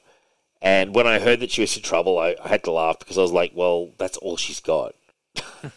so, you know, Poor girl. She, yeah, that's the only gimmick she has. Don't take it away from her. Don't her. take away her one fucking gimmick, which has led to her, I wouldn't even say like massive popularity, but like her mediocre fame. Um, yeah, but uh, I believe the Ant Man 3 trailer, there's a big thing where you see Kang. Um, they're really pushing Kang really hard. Uh, which is cool. Um, remember, he turned up in Loki, the He Who Shall Remains Kang, but there's all these different versions of him. Um, it's so funny that, like, really, we haven't even seen him outside of that Loki thing. Like, we're all supposed to be so excited. I'm not excited at all. You know, I'm just like, I'm, Yeah, as I said, I'm. I don't know. I, I don't think the phases are going to be going anywhere meaningful at the moment. Yeah, I don't feel like I honestly don't feel like anything's building towards anything. If I'm being honest, like yeah, when when the first movies came out, they were all building towards the um to Thanos to the the stones. yeah, Like that was the th- I, what what what is the thread now? Kang. Okay, but he hasn't other than the Loki TV show. yeah, He's not been mentioned or whatever. This is the first movie he's going to be. He wasn't in this Doctor Strange one. He does like there hasn't been anything that's really connected these movies together for their phases. yeah. No, I know. It's it's gotten really loose, man. You know? Um, I just feel like they've lost a bit of direction, uh, and I don't think people are as excited about Kang as they probably should be because he hasn't been. Although they've talked about Kang, like in the press and, and this, we know he's in Ant Man 3. I don't feel, and he was I- in Loki, he hasn't been in much else. So it's like, Can I just say something? I, am well, I'm very concerned about this Ant Man movie in that there's so many um, villains popping up in it. So you've got Kang popping up, you've got MODOK popping up, and you've got the High Evolutionary popping up. I just kind of feel like, mm, why is there like the High Evolutionary, okay. name. The High Evolutionary really is in it, is he? Yes, Wow. That, see, that's a is he, or is character. he in the Guardian? Sorry, am I getting confused? I have no idea. But I tell you what, that's a character. Co- I could be getting confused with Guardians. I think High Evolutionary is in Guardians. Yeah, yeah, yeah. It's Okay. got to do with Raccoon. Sorry, sorry, sorry. okay. But still, I mean, okay, so but who's the villain though? Is it MODOK or is it Kang? Or like, is it MODOK and then Kang's going to be revealed at the end? Or because if Kang's supposed to be the big villain, you can't have him be the villain in this movie. Mm. Yeah. Well, you you I mean, you can have him be the main villain, but maybe MODOK is the the actual villain for this movie. Like, I don't know. Yeah, yeah. Ah, well, I mean, look, we'll see what happens. I'm not exactly, um, I'm not exactly that fucking. But as I said, I don't know. Like, I knew that all the other movies in the other phases were building towards Thanos. Like, Uh-huh. we, we knew that from the first Avengers movie, basically, right? Yeah. Um, um, and even the Guardians sort of, you know, showed you Thanos, and and you got to see a bit more of that. Like, I mean, but you knew it was all building towards Thanos. You were like, oh, it's all building towards that guy, yeah, and and you know, and and the stones and all that. stuff. But I just, I don't know what this, I don't know what these phases are building towards. I honestly don't know. They just feel very disjointed and yeah. like they're not part of anything. No, they do. They do feel super, um, super uh, low stakes somehow. It just feels You like. You know what? I kind of feel like sometimes maybe like they had a plan for the first lot, right? Was Mm. Thanos. Mm. I think from the start they had that, and obviously the the you know it was all very successful, but I don't think they actually had a plan for following it. I thought maybe I think maybe they thought we'll you know we'll we'll think of something as we go, Yeah. or or maybe but I but so far I don't think they've thought of. it. I think they're still waiting for Oh for no. inspiration, but I don't feel like they have a plan for this one. I, I don't feel like like they have a plan. Like Yeah. that's my feeling. Yeah. No, no, definitely. I, I think that like ever since then they've um they've you know basically been struggling. You know, basically. Um, check this out. This is this is General Hospital star Janine Francis says she will no longer defend a 1979 date rape scene. Uh, it's like what in, so in uh 1979, Look, Rich. Who was asking her to defend? Yeah, I know exactly. Uh, in 1979, her ca- she was 17 years old. Her character was date raped by love interest Luke Spencer in the controversial daytime TV scene while the two were dancing in a disco. Her shouts of "No" and "Luke, let me go" several times during the scene. The characters later went on to get married. oh Jesus! In a in a 1981 episode that attracted more than 30 million viewers. As a young child at 17, I was told to play rape, and I played it. I didn't know what it was um, blah blah blah, and, and it's just like, ugh, look. What's hilarious is that they did the and two years later they married the characters. Yeah, but that's the problem with uh, daytime those daytime shows is they don't care about continuity or Yeah, stuff. Like they just they just write in for the for the week. Like you know, it's the story of the week basically, and or or the year or whatever. They don't care what happened. Like yeah, It's, uh, it's that's so funny. That's why so many people come back to life or whatever because they're just like, oh fucking, who cares if they died? We'll we'll figure it out. Bring them back. Bring them back. It was just a dream. Um, how hilarious! She's like, I won't defend it anymore. It's like, when has anybody I asked about? you were defending it. Yeah, like all, so- thi- this this might have been hot news in like 1981, but I don't know if it's and even the word star. I think we should put that in quotes. Uh, you know, it's, almost like she's just digging up the past. She's probably got something that she wants to promote. You know, like it's her one claim to oh, fame. probably. Yeah. Uh, now you've got some news here about the reviews for Velma, which you told me about. It's is it animated? It's a Scooby Doo spin off. Am I right? Yeah, yeah. It's that. Um. Uh. What's her name? Mindy. Mindy Kaling or whatever. Where she. Oh, her. because Yeah. she's- Because she's voicing Velma. Velma now has to be brown. And, she? Oh. Um. Uh. Shaggy is now a black guy, and I think Daphne. What? is Asian. What? And Daphne's Fred is Asian? What? Yeah. Uh. Daphne's Asian. When did this shit happen? Velma's Indian, Shaggy's black, and What? So they, to, they got to make the weed smoker black because you know that's Have they a- just changed it all? So they've changed it all. Yeah, and um, what's it? I didn't know It's it's not do it's so it all, not all the review. It, it's Journey just came out I think for some reviewers. Right. Um, it is sitting on sixty three percent at the moment. Uh huh. Um, out of I think it's only like Oh, it's going to be on HBO Max. It debuts Yeah. today, so it's going to be on HBO Max. So I will check it out. it's only got eight or nine um reviews. But What I is this shit about everyone's ch- race swapping? When did this happen? Yeah, it's well, that's the whole show. The whole show is there's no Scooby Doo, and everyone except for Fred What? has been race swapped. The series will focus on Velma Dinkley and the rest of the Mystery Inc. before their official formation. Pictures a love quadr- quadrangle between them. Huh? And no Scooby. No, Why the fuck is Scooby not involved? well, because it's about Velma. It's called Velma. Okay. Well, I I. I just want to. I just want to. I, I just want to. I do, I'm going to read one positive review. Right, this is Mm. a positive review. Sure. Um, I love watching all the characters snipe at each other, and the best jokes are laugh out funny. The show has also some good digs at sexism and the patriarchy, but sometimes the show's gags are just rooted in plain old hipster fat phobia. What? Like, like that's a positive review, is it? Okay. Wow. What hipster fat Oh phobia? shit! Never mind. That's from the Mary Sue. Yeah. Never mind. That is a odd review as well. Like, but that, isn't the Mary Sue like that ultra, ultra, ultra, ultra sort of? Uh, Oh yeah, yeah. It's you know, super left wing, and they will love super- this because the main character is female, so that's gonna. But like they're super left wing, like they're super like burn down the patriarchy, you know, blah blah blah, all that stuff, you know. Um, all men are evil and all that kind of shit. Like, but um, yeah, wow. So, But again, as I said, that's only about nine reviews because it's only. I think it's only like just you know. well, the I will watch two But episodes. I, Yeah. I guarantee you, it will be rotten probably once all the reviews come in. Yep, and I will watch two episodes. It, it comes out today. Uh, so I will watch two episodes to review on the show next week. So at least just to have a taste of it. Just like when I watched that fucking awful Bendis show, whatever it was called, Naomi. Um, and I was like, this show almost has no story. this show has a wafer thin story, like that is just barely there. Um, yeah, okay, well, that's interesting. How weird that I didn't know they were race hopping everyone. So it's just animated though. It's not live action. It's Yeah, yeah, no, it's not animated. But you have to remember in in 2023, which is what we are now, Mm. and it has been like this now for the last couple of years. Mm.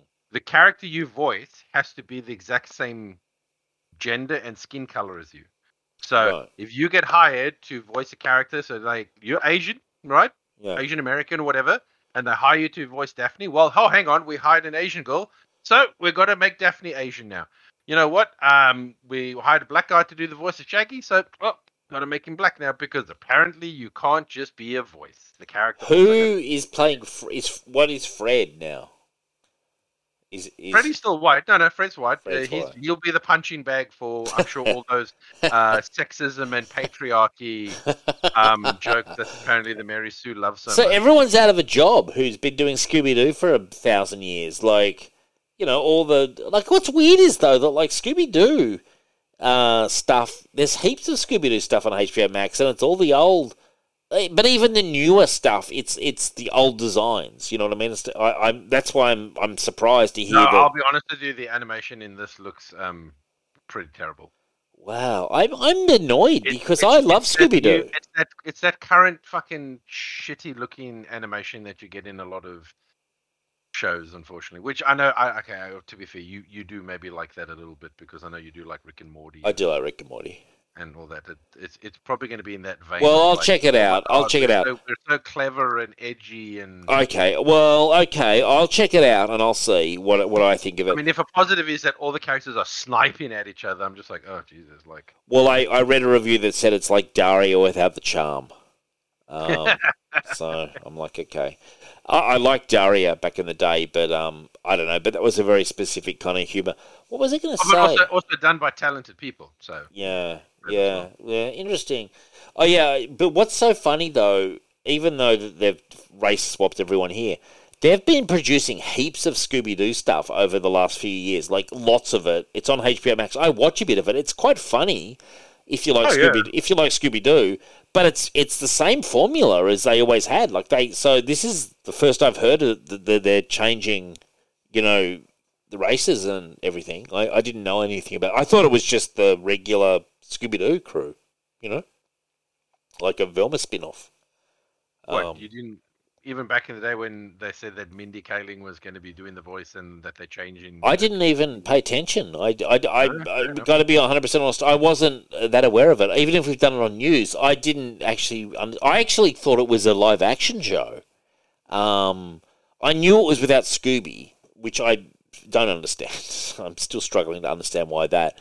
But a love quadrangle. So that's who? So that's all of them involved. So everyone's going for everyone. No, basically. so Velma is lesbian in this, I believe.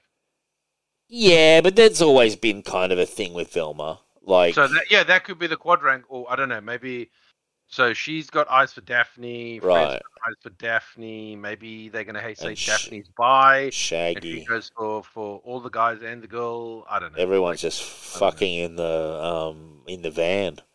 Um, sounds like most of those uh, Scooby Doo pornos they used to make. back in the sounds like everyone should be just blazing up. You know, fuck it, like fuck it. Let's just rock and roll. Who knows? I, look, it's so hard to even understand what this show is about. I, I'm, and I, I don't understand why Scooby can't get a run. If everyone else is there, why can't he get a run? You could Uh, to be fair, I'm glad that he's not there to be, humiliated. you know, uh, dirtied, sullied. But he's always there. Like that's the hilarious thing. He's like, oh, Well, I know um, in these bankers they'll probably cast an actual dog. oh, that's so funny. Yeah, wouldn't it be funny if Scooby's found to be problematic, but Scrappy gets a go? Scooby's too problematic for Scooby Doo anymore. Um, Hogwarts game jumps to the top of sales chart after boycott. I saw this tweet from this chick who was like, "Fuck you! If you're going to buy Hogwarts Legacy." Um, like it was just like, why are you so fucking aggressive? Firstly, and secondly, don't tell me what to do with my money. Um, it's is this all because of like J.K. Rowling dared to have an opinion and they're still like, uh, you know, Okay, now it's not so much that she has an opinion, but it's the fact that she's um, also fighting with people online. So Yeah. I think if she just had the opinion and then, you know, voiced her opinion and then shut up, yeah. I, I think it would have blown over. Oh, she stirs the pot a bit. She stirs the pot a she bit. likes she likes poking the bear, um, Yeah. which is fine because I mean, one, she's not worked on this game at all. Yeah. She just gets the royalties from it. She's had no input in the story and all that sort of stuff. Yeah. What I think is so hilarious is that this game apparently allows you to play as a trans person in Hogwarts. so they're literally trying to, so they're literally trying to get a game cancelled Yeah. and and shelved, or, or or you know what I mean, or, or have the company go broke. Who are actually allowing people to play as trans, which is let's be honest, there's not that many games that do that. yeah. Um, so that's quite funny. Um, and I love how people go like, oh, it's okay to boycott because the people who worked on it they got paid already. It's only the the, the, the CEOs and the companies that are going to make the money now, and they don't deserve it. It's like, yes, because when a game doesn't make money, they don't just they, they don't close that studio down and everyone's out of a job. They're idiots. You know, th- th- th- this is what pisses me off is how people don't understand how the world works. No, right? I know. Well, it's it's they're very mutual work. convenient. They're very convenient with their logic. But by the same token, there's no way this game's going to fail. This game has been marketed for ages. There's Oh, heaps well, of that's what I said. This this game is is benefiting from probably from uh, uh, the Barbara Streisand effect, Yeah. uh, or the Streisand effect, or whatever you call it, is because I think there's people who are pre-ordering this game now just to spite the people that are saying because there's actually people going on Steam now, and you know you can put tags for games like whether it's a multiplayer or a right. or strategy. They're putting stuff like genocide simulator, Jesus. capitalist, whatever. Like they're actually putting tags of like negative. But again, it's um, it's it's it is out pre-selling uh, a, a, a modern warfare, like a Call of Duty game. Right. It is it is topping Well, the why why are they saying genocide simulator? Like, what the fuck is that? So mean? again, this is okay. Once again, they've decided that there's goblins in the game, Ugh, and oh, and goblins mean uh, Jews. Really? So the game hates Jews. That's how their brain works. That's how they form connections. So Are these Harry the Potter fans, or are these like- Harry Potter you know fans? or- Yeah, but you know what's funny? Goblins have been depicted as as greedy in all fantasy. Yeah, what about From- Tolkien? Is in a million other things like. But even before that, go go back to actual like uh, Norse mythology Yeah, and all legends of and stuff. stuff. Goblins are always portrayed as Yeah, that's a bit Like- ridiculous. That's a bit stupid, really. Like, Now, if someone decided to uh, years later imply that Jews are like goblins, it doesn't change what goblins are. Do you know what I mean? Like yeah, it, it's it's it's that's it's crazy. That's but, but anyway. that's nuts.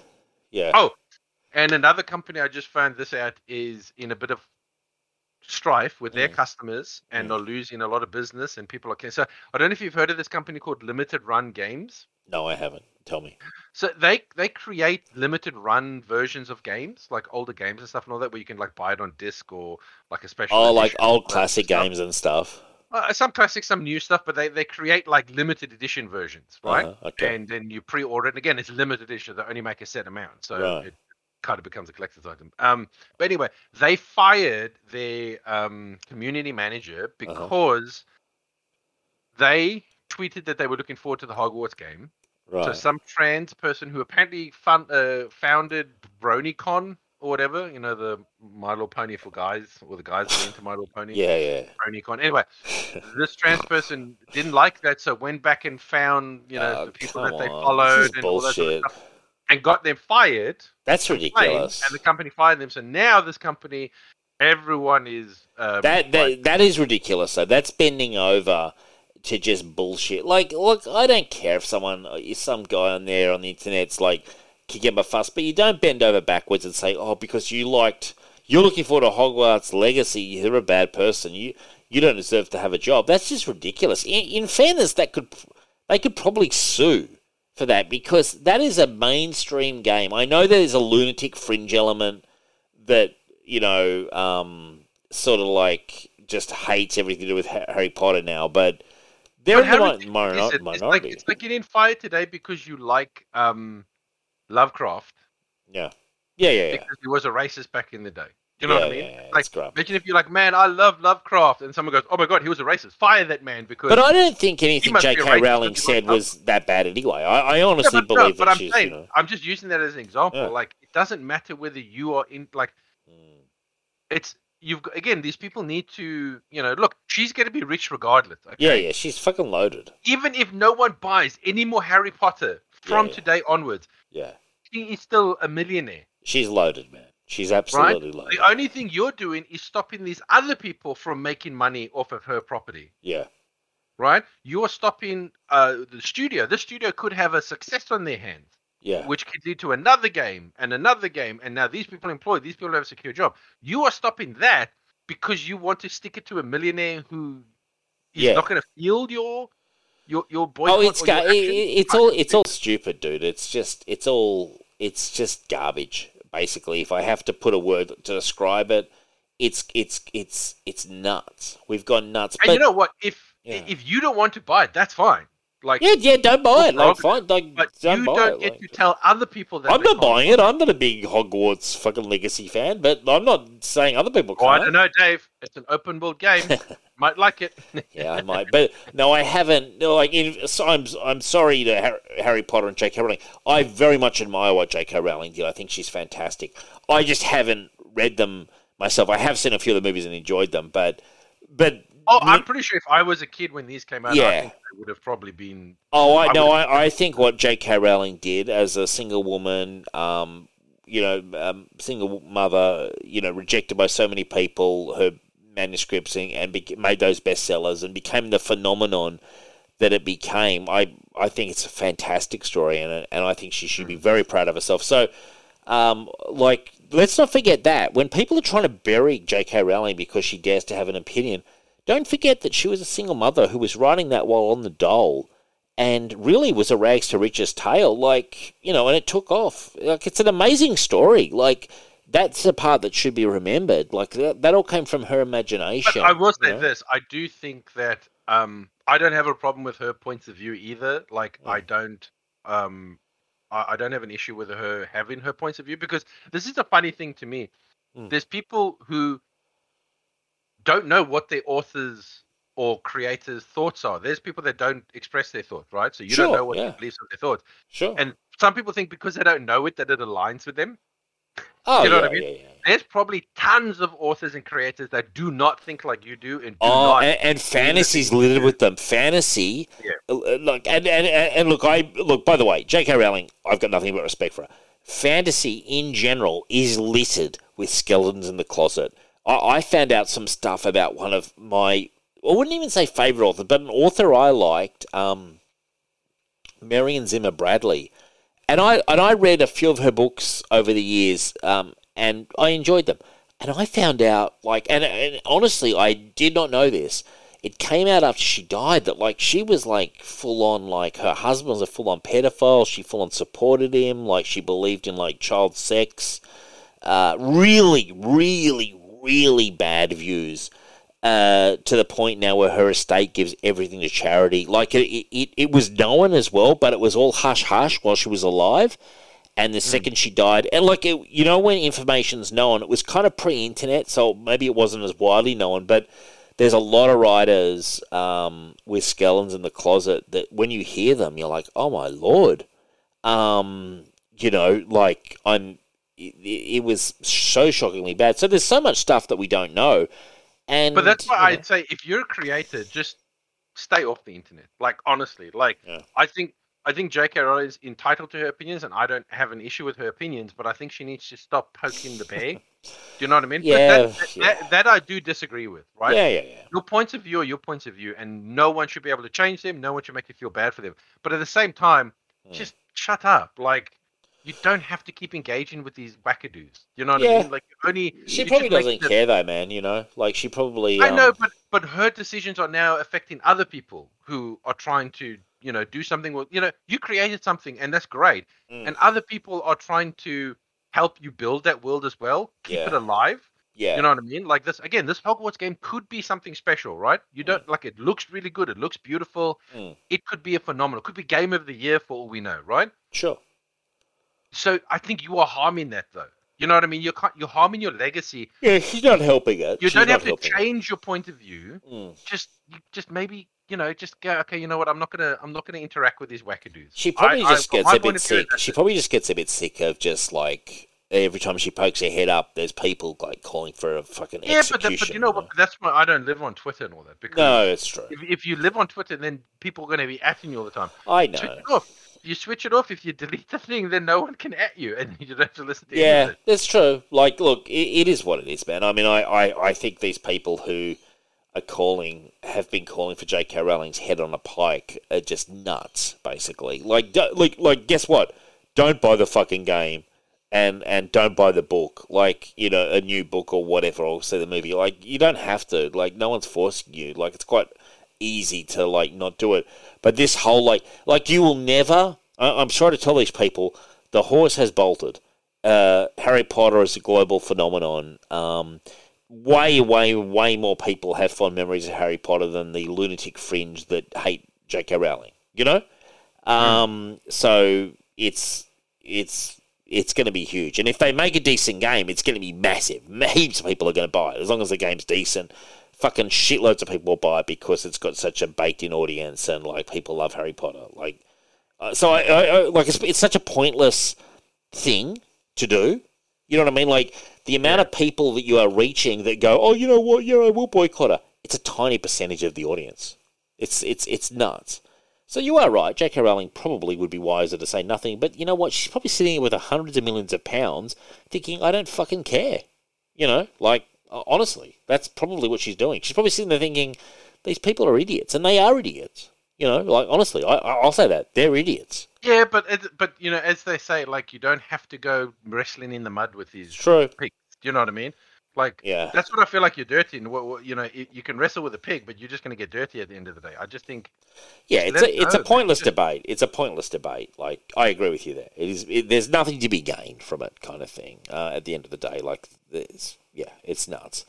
Um, now we had some sad news. Aftershock Comics uh, filed for Chapter Eleven bankruptcy just before Christmas. Rich, a couple of days before. Aftershock had had quite a number of decent books. Um, probably is a real sign that the comic book market's in real trouble. That quite a niche, popular publisher with that had hired a lot of big names, well respected work, they've gone under, Rich. that that's impossible, Dave. That's impossible. Uh, What? Comics are the best they've ever been. yeah, like, well. like it's it's it's a it's a Tell, tell, tell that to. Aftershock. No, they, they must be wrong, Dave. I've Yeah. been, I've been, I've been assured. I've been assured by the comic uh, creators, the, the current Yeah. people working in the industry. I've been assured that everything is hunky dory. So th- th- this is fake news, Dave. This is fake news. yeah, now apparently they are trying to trade out, I think. Um, so the Chapter 11 bankruptcy is a kind of way to try to reorganize Actually, your oh. debts. You talk about that. Um, is it shit? There's a comic store. Mm. Fuck, I'm trying to remember where uh, where it is in America. Mm. They've just started a GoFundMe. Maybe it's Philadelphia or something. Right. It's the first ever comic book store in that um in that state. Right, It was 1979, right. I think it's when whatever. It's now started a GoFundMe, a crowdfunding thing to stay in business. Oh, there's a lot of stores that are getting doing forced the so well. Well, I guarantee that if you spoke to a lot of retailers, they wouldn't be telling you that. Um, you know, th- this is the thing. Like, you can talk all you want about like how well comics are doing. The retailers can tell you the real story of what it's like out there. The people who have to pay their bills from week to week. You know, You know, That- and people can say, "Oh, it's all going digital." Well, then why is AfterShock like declaring bankruptcy? Like, Yeah. people are buying their stuff digitally. I'm sorry, it's like, yeah, you know, I, at some point, you, you they need to start being honest and saying, you know, because if they're not going to be honest, then there's no way to to rectify it. Mm. If if you're not willing to be honest about the hole that you've dug, well, Mm. then you're not gonna you're not gonna be able to get out of it because you're just gonna keep lying to yourself. Yeah, yeah. Well, it's it's the Marvel philosophy. Just reboot after you know thirteen issues or ten issues. Oh, it's or not doing issues. well. Just cancel it and start again at number one. Yeah, yeah, Try again. yeah, and and delude yourself that that's a, that's really like a long term fix that's you know not going to come back to bite you in the ass. Um, yeah, no sad news about aftershock actually though. Um, I do want to mention as well John Siuntres's Word Balloon, um, a really good show that I always listen to. Aftershock was one of his sponsors. Um, and obviously he's lost those. So I mean, look, it, once you've uh, joined the Signal of Doom Patreon, think about uh, well, Word Balloon because I tell you what, John Siuntres does a lot of good interviews with a lot of really good creators, um, some of which we've shared over the years, and really uh, in depth, you know, kind of fun, good interviews. He pumps he pumps out a lot of content every week. Um, and I think you know, obviously, you know, it's his main source of income. So it, it you know, we need to encourage. See, there's something I actually do contribute to myself because I think he really does provide a, a really good service to the comic book community. Um, now, Wednesday season two, I really enjoyed Wednesday. Have you seen it, Rich? No. We watched it. I, I think you'd probably enjoy it. Um, maybe your girlfriend would enjoy it. We, we watched it. Michelle and I really thought it was a lot of fun. Like I'd give it an eight point five out of ten. And apparently season two may be leaving Netflix, which is interesting because it was a Netflix show. But apparently there's so much interest in it that another another network may actually you know lobby for it. Uh, again, uh, What? tough, I mean, something that's popular or you know is claimed to be popular, we don't have the numbers. I mean, if it's so popular that another company is willing to pick it up, then why on earth is Netflix willing to let it go? Well, it was popular in the sense of like that it was one of their most watched shows and it had a lot of Ah, press. that's what they say, but then why are they willing to let it go? Well, If- it had good reviews, and saying, well, if you judge popularity by, you know, one of the other measures of popularity is by the social media and people talking about it and like the reviewers and stuff. They were all very kind to it, and it was definitely a topic Ah, of discussion. Again, if that doesn't actually translate into viewers, doesn't mean anything. Uh, it means something. It means that, that, that there's a product there that people like, and the people are talking about. That's worth something. But then again, why are you willing to let it go? Well, I think the offers for it are substantial. I, I think that's basically why. I think I think other I think it's a case of like maybe they had a one season deal and the offers for Wednesday season two are substantial. I, I believe that's Maybe. it's it's like it's it's like bidding for the TV rights for the cricket or something. Like you know, sometimes those the value of those I, rights don't, I don't down. have anyone that only signs for a one season. Well, this is the news, Rich. What, what do you want me to tell you, man? Like I'm I'm going down into I a want the answers, Dave. That's what I want from you. I want the answers. Well, fuck! Like I, I, I came across a news item which said that apparently it was. Uh, here we go. Preparation. Oh, here we go. So you should feel happy. Preparations for season second season commenced in December 2022, following a- Amazon's acquisition of MGM. Netflix announced the second season in January 2023, so it's already been announced. So whatever that news item was, So it stayed on Netflix. it's staying on Netflix. There you go. you go. So that, that makes more sense to me. Well, if, if it's that popular, then yeah. it should be staying. It was definitely popular. Like you can tell when some if if the show is getting a lot of buzz and positive reviews and everything, and everyone's talking about it, and it's in their top rated shows, then it's popular. Like you Yeah, but as I said, Dave, I don't trust the streaming services. If you're saying something is phenomenal, it's great. Oh my god, everyone watching it. Was our most whatever. Yeah, we're not renewing it. Uh, yeah, yeah. You want oh, Apple TV? You want it? Oh no, no, you can have it. You can have it. I'm a bit sus then. I'm sorry. I'm very sus. I about hear numbers. you, but this was a show, Richard, that was a water cooler show for about a one to two week period. And and like by streaming standards, that was a success because a lot of these streaming shows don't burst through the bubble into in mainstream conversation, but this one did. You know, this was one that rose above the pack of like, you know, there's so much content out there from all the different providers that you know, this chick was on Jimmy Fallon, like her her dance thing went viral, blah blah blah. Like these are all the metrics that they use, you know, to decide if something popular. It was hitting all those notes, and it was a good show. I mean, I watched it. I thought it was good. It was a lot like, you know, what it was a lot like. It was a lot like the Chilling Adventures You of say like Sabrina, then I'm not interested. It was a lot like the Chilling Adventures Then of I'm Sabrina. It, what was wrong with Sabrina? I love Sabrina. Eh, it's not my cup of tea. Jesus, just because you're just no fun, are you? You just can't Ah, I'm just not a 13 year old girl. But like, dude, it wasn't like that show. If you watch Sabrina, it wasn't for th- just thirteen-year-old girls. It was actually quite a funny show. You know, it's and when I say like it, not exactly like it, but it was similar to Ah, that. I'm sorry. I grew out of that stuff, Dave. All I grew, I grew out of Casper and Sabrina. And I love Casper. Don't talk shit about Casper. Fuck, I love Casper, the friendly ghost. you know Richie. I just grew out of. I love stuff. Richie Rich Sorry, I too. grew out of. I've grown out of Richie Rich and probably Casper, but I still like Casper. I was never hot that. stuff. You know, What was that? hot stuff. Remember hot stuff? The devil. Vaguely, yeah, vaguely, very vaguely. Was that Casper, but as a devil? No, I mean It was like another same little. shaped, same shaped head, but that was a different character. Yeah, yeah, yeah. It was a different shaped character, but it was a ghost-like thing as well. No, he had legs and all that, wore like a nappy. Okay, wow. I, my memory is like super vague, but I used to love Casper as a kid. Um, Last of Us season one has picked up really good reviews, Rich. And did you play Last of Us ever? Mm, no. Okay, well, one thing I'll tell you is it's a really good game. It was not open world, Rich. So there you go. That's a plus for you. It was. Yeah, uh, I still also prefer to play games with gameplay though. Like it has to actually have gameplay for it to be a game. it had I don't, game. I don't like to play movies. It had gameplay, Rich. You're kidding yourself if you don't think Last of Us No, I don't like walking simulators that just lead you to one cutscene to another cutscene. Don't. You're so picky.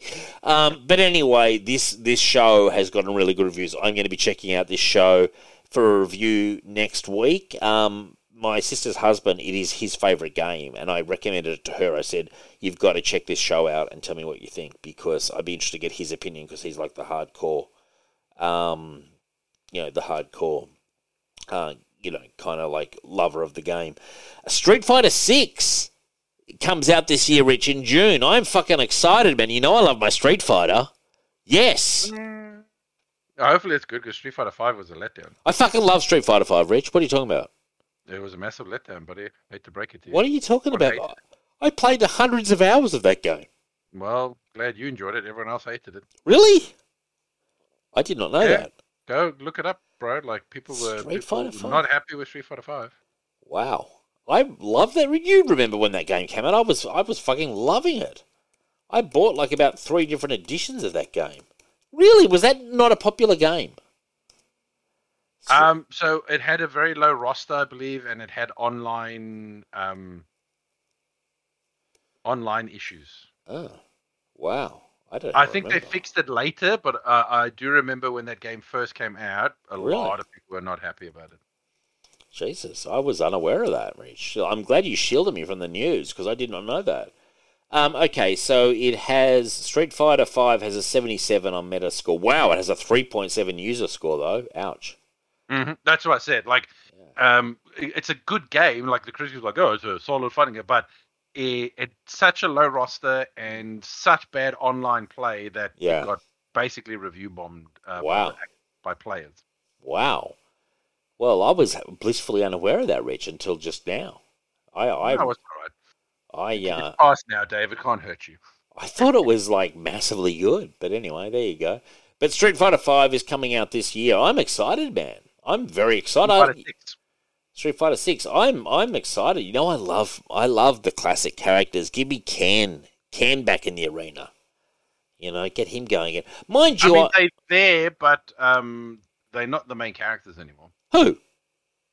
Ryu and Ken. new- the- no, there's a new main character. Um, Oh. oh, Cody is it? Co- is his name Cody? Yeah, I do know that guy. Yeah, yeah, yeah.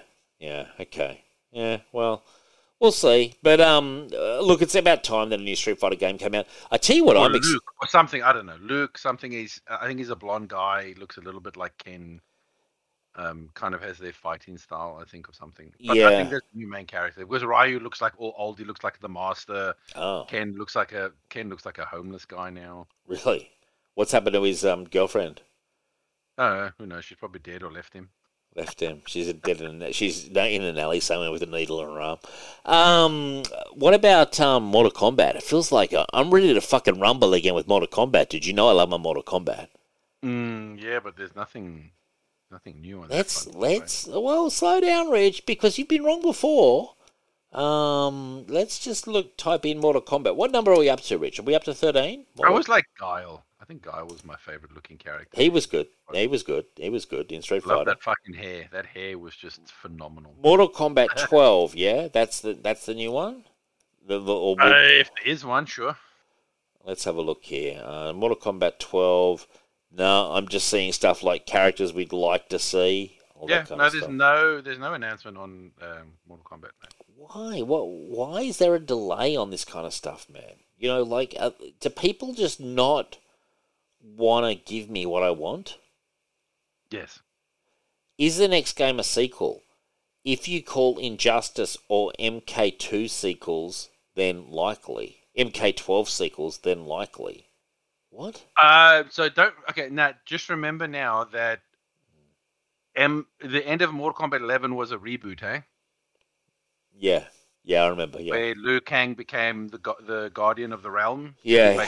Took over from Fuck that final fight was hard. That that was really hard for me to win that fight. Jesus Christ! I know, I know. You finished it like I think months and months after I. Oh, I really struggled with it. Like it was so hard. They made it so hard. Like they've got to remember some of us. You know, we're just humans. We're not like fucking robot fighting machines. You know, like Uh, it's fighting games, bro. Sorry. yeah. But anyway, I got through it, so I've got that to hang my hat on. Um. So what? You, what's your comment? It's a reboot. So what? Well, no, not a reboot. So it's a uh, yeah, kind of like a um, it's a reboot slash continuation. Mm. Or so uh, by the end of the game, you kind of you rebooted time, but with the reboot, uh, Liu Kang still remains the guardian, and then remember he goes and he selects uh, the the the first Kung Lao again. Mm. So I think if there's going to be a Mortal Kombat 12, I think the main character now will be Kung Lao, and they start in from like probably like the first Mortal Kombat again. You know what I mean? Not the first one as in from the game, but the first one lore wise or Oh, like back in the day. yeah, yeah. That'd be cool. That'd be I mean really that, that, cool. that's my that's my um guess. That'd be my- cool, man. Yeah, wow. I like your guess, Rich. But you, but everything I'm looking online is, is all speculation. Oh yeah, yeah. As I said, there's been no. I don't even know if they know what they want to do with the game yet, which is why no, probably not. But isn't that fucking complicated? Like it's a fighting game. Like really? Actually, there's a Capcom fighting game that I would love for them to do a reboot of. Um, is uh, Rival Schools. I don't Yeah. know if you're familiar with Rival Schools. I'm not familiar with that. Yeah, I was a, I fucking loved that game back in the day. Yeah. Well, I mean, I'd like to see Sub Zero get back in the ring. You know, so we all want something. Um, Ah, that's boring. That's Oh, You've give us a break. 24 different Mortal Kombat. I know, I know he's a uh, a cheap character. He's Dion's favorite character, Sub Zero. But it is fun to see Sub Zero get involved. Bring back Kabal, my favorite. Um, now, uh, and obviously Nightwolf needs to get much more of a run than he's been getting recently. Jesus Christ, Nightwolf has been getting scraps in recent years. Um, Paul Mescal is to star for Ridley Scott in Gladiator sequel. So there's going to be a sequel to Gladiator, Rich not starring Russell Crowe. Um, it's about time we Too old and re-entered the realm. What's that? He's too old and fat to do Gladiator. Well, he also died in, in Gladiator One. Spoilers. You know. No, but I'm saying even even if they wanted Russell Crowe, or let's say they were going to do like a prequel sequel type thing, he's too fat and old now. he could play one of the fat nobles now, the fat Roman nobles, like up, you know, up in the Oh, definitely. yeah, like with a toga on, like eating some grapes. Well, he could look exactly like he did in uh, Love and Thunder. Yeah, exactly. Yeah, exactly. You could just take that costume design and uh, re- replay it. Uh, Quentin Tarantino says his Star Trek movie will absolutely be Pulp Fiction in space. He was just talking trash about Simon Pegg, who said it wouldn't be. He's like, no, it definitely would be. The characters would be swearing, they'd be carrying on. I'd have Samuel L. Jackson going crazy, blah, blah, blah. He was just talking up. I don't think he's got any intention of making this movie, do you? No. Yeah, he's just talking trash. Um, do you really believe he'll retire after a certain number of movies? I don't believe that at all. I, I think because apparently he's Um, I think he would. Yeah. Um, I think what he would do is he would still write books. Mm. He'll probably just write, um, like he probably continue to do stories and and but just maybe do them as novel form instead of um, uh, but why? well, I think because I think he's the type of person that that thinks about his legacy, Mm, and I think he really wants to have this legacy of like that's his set movies and like uh, it's you know he it, it's what he set out to do it Yeah. shows his evolution as a movie maker and then he he ended it on his terms and you know he can still do tv and he can do as i said write novels and Sure. stuff he's gonna he's gonna keep himself but i think he just wants like that to be his legacy he wants to be known as the director that that set out to make this many movies and did it and then yeah, yeah. you know and and that's his legacy and and there's no blemishes on it as so far you know Not I many mean? Like, missteps. yeah, exactly. Yeah, yeah. so I, I and he strikes me as that kind of he's just wacky enough to go through with it. So yeah, fair enough. you know, and he's definitely not hurting for money. no, he's not hurting for cash. That's for sure. No, he's definitely not hurting for cash. Oh, you know what I'd like to see him do? Like a Heat style movie, kind of a slightly more serious movie. You know, um, I'd like to see him do something like Heat, but like set maybe set in the nineties or set in the seventies, but like a really kind of like full on movie like I that. don't think he can because I think he's too funny. Yeah, His humor will always just come through yeah, in his movies because all of his movies are not f- funny movies. Like they're not comedies, no, but it's just. But he's just the way that his sense of humor is, his dark sense of humor, that they're still funny. yeah, yeah. They've got elements um, elements of humor I- in them he all. could try, but I think it would seep in. Yeah. you know what I mean? Like, I, I think it, it would still seep in, even if he tried to do something like Heat. Just talking about Heat makes me want to rewatch it. Jesus Christ, I love that movie. Um, it's probably my favorite Al Pacino performance. Honestly, I, I just I have a lot of performances by Al Pacino. Dog Day Afternoon's another probably up there, but I, I always think that he really he excelled on that uh, on that with that movie. I just I just felt in Heat he was fantastic. What's your reaction on Heat, Rich? Are you a big Heat fan or, or not? Yeah, I enjoyed it.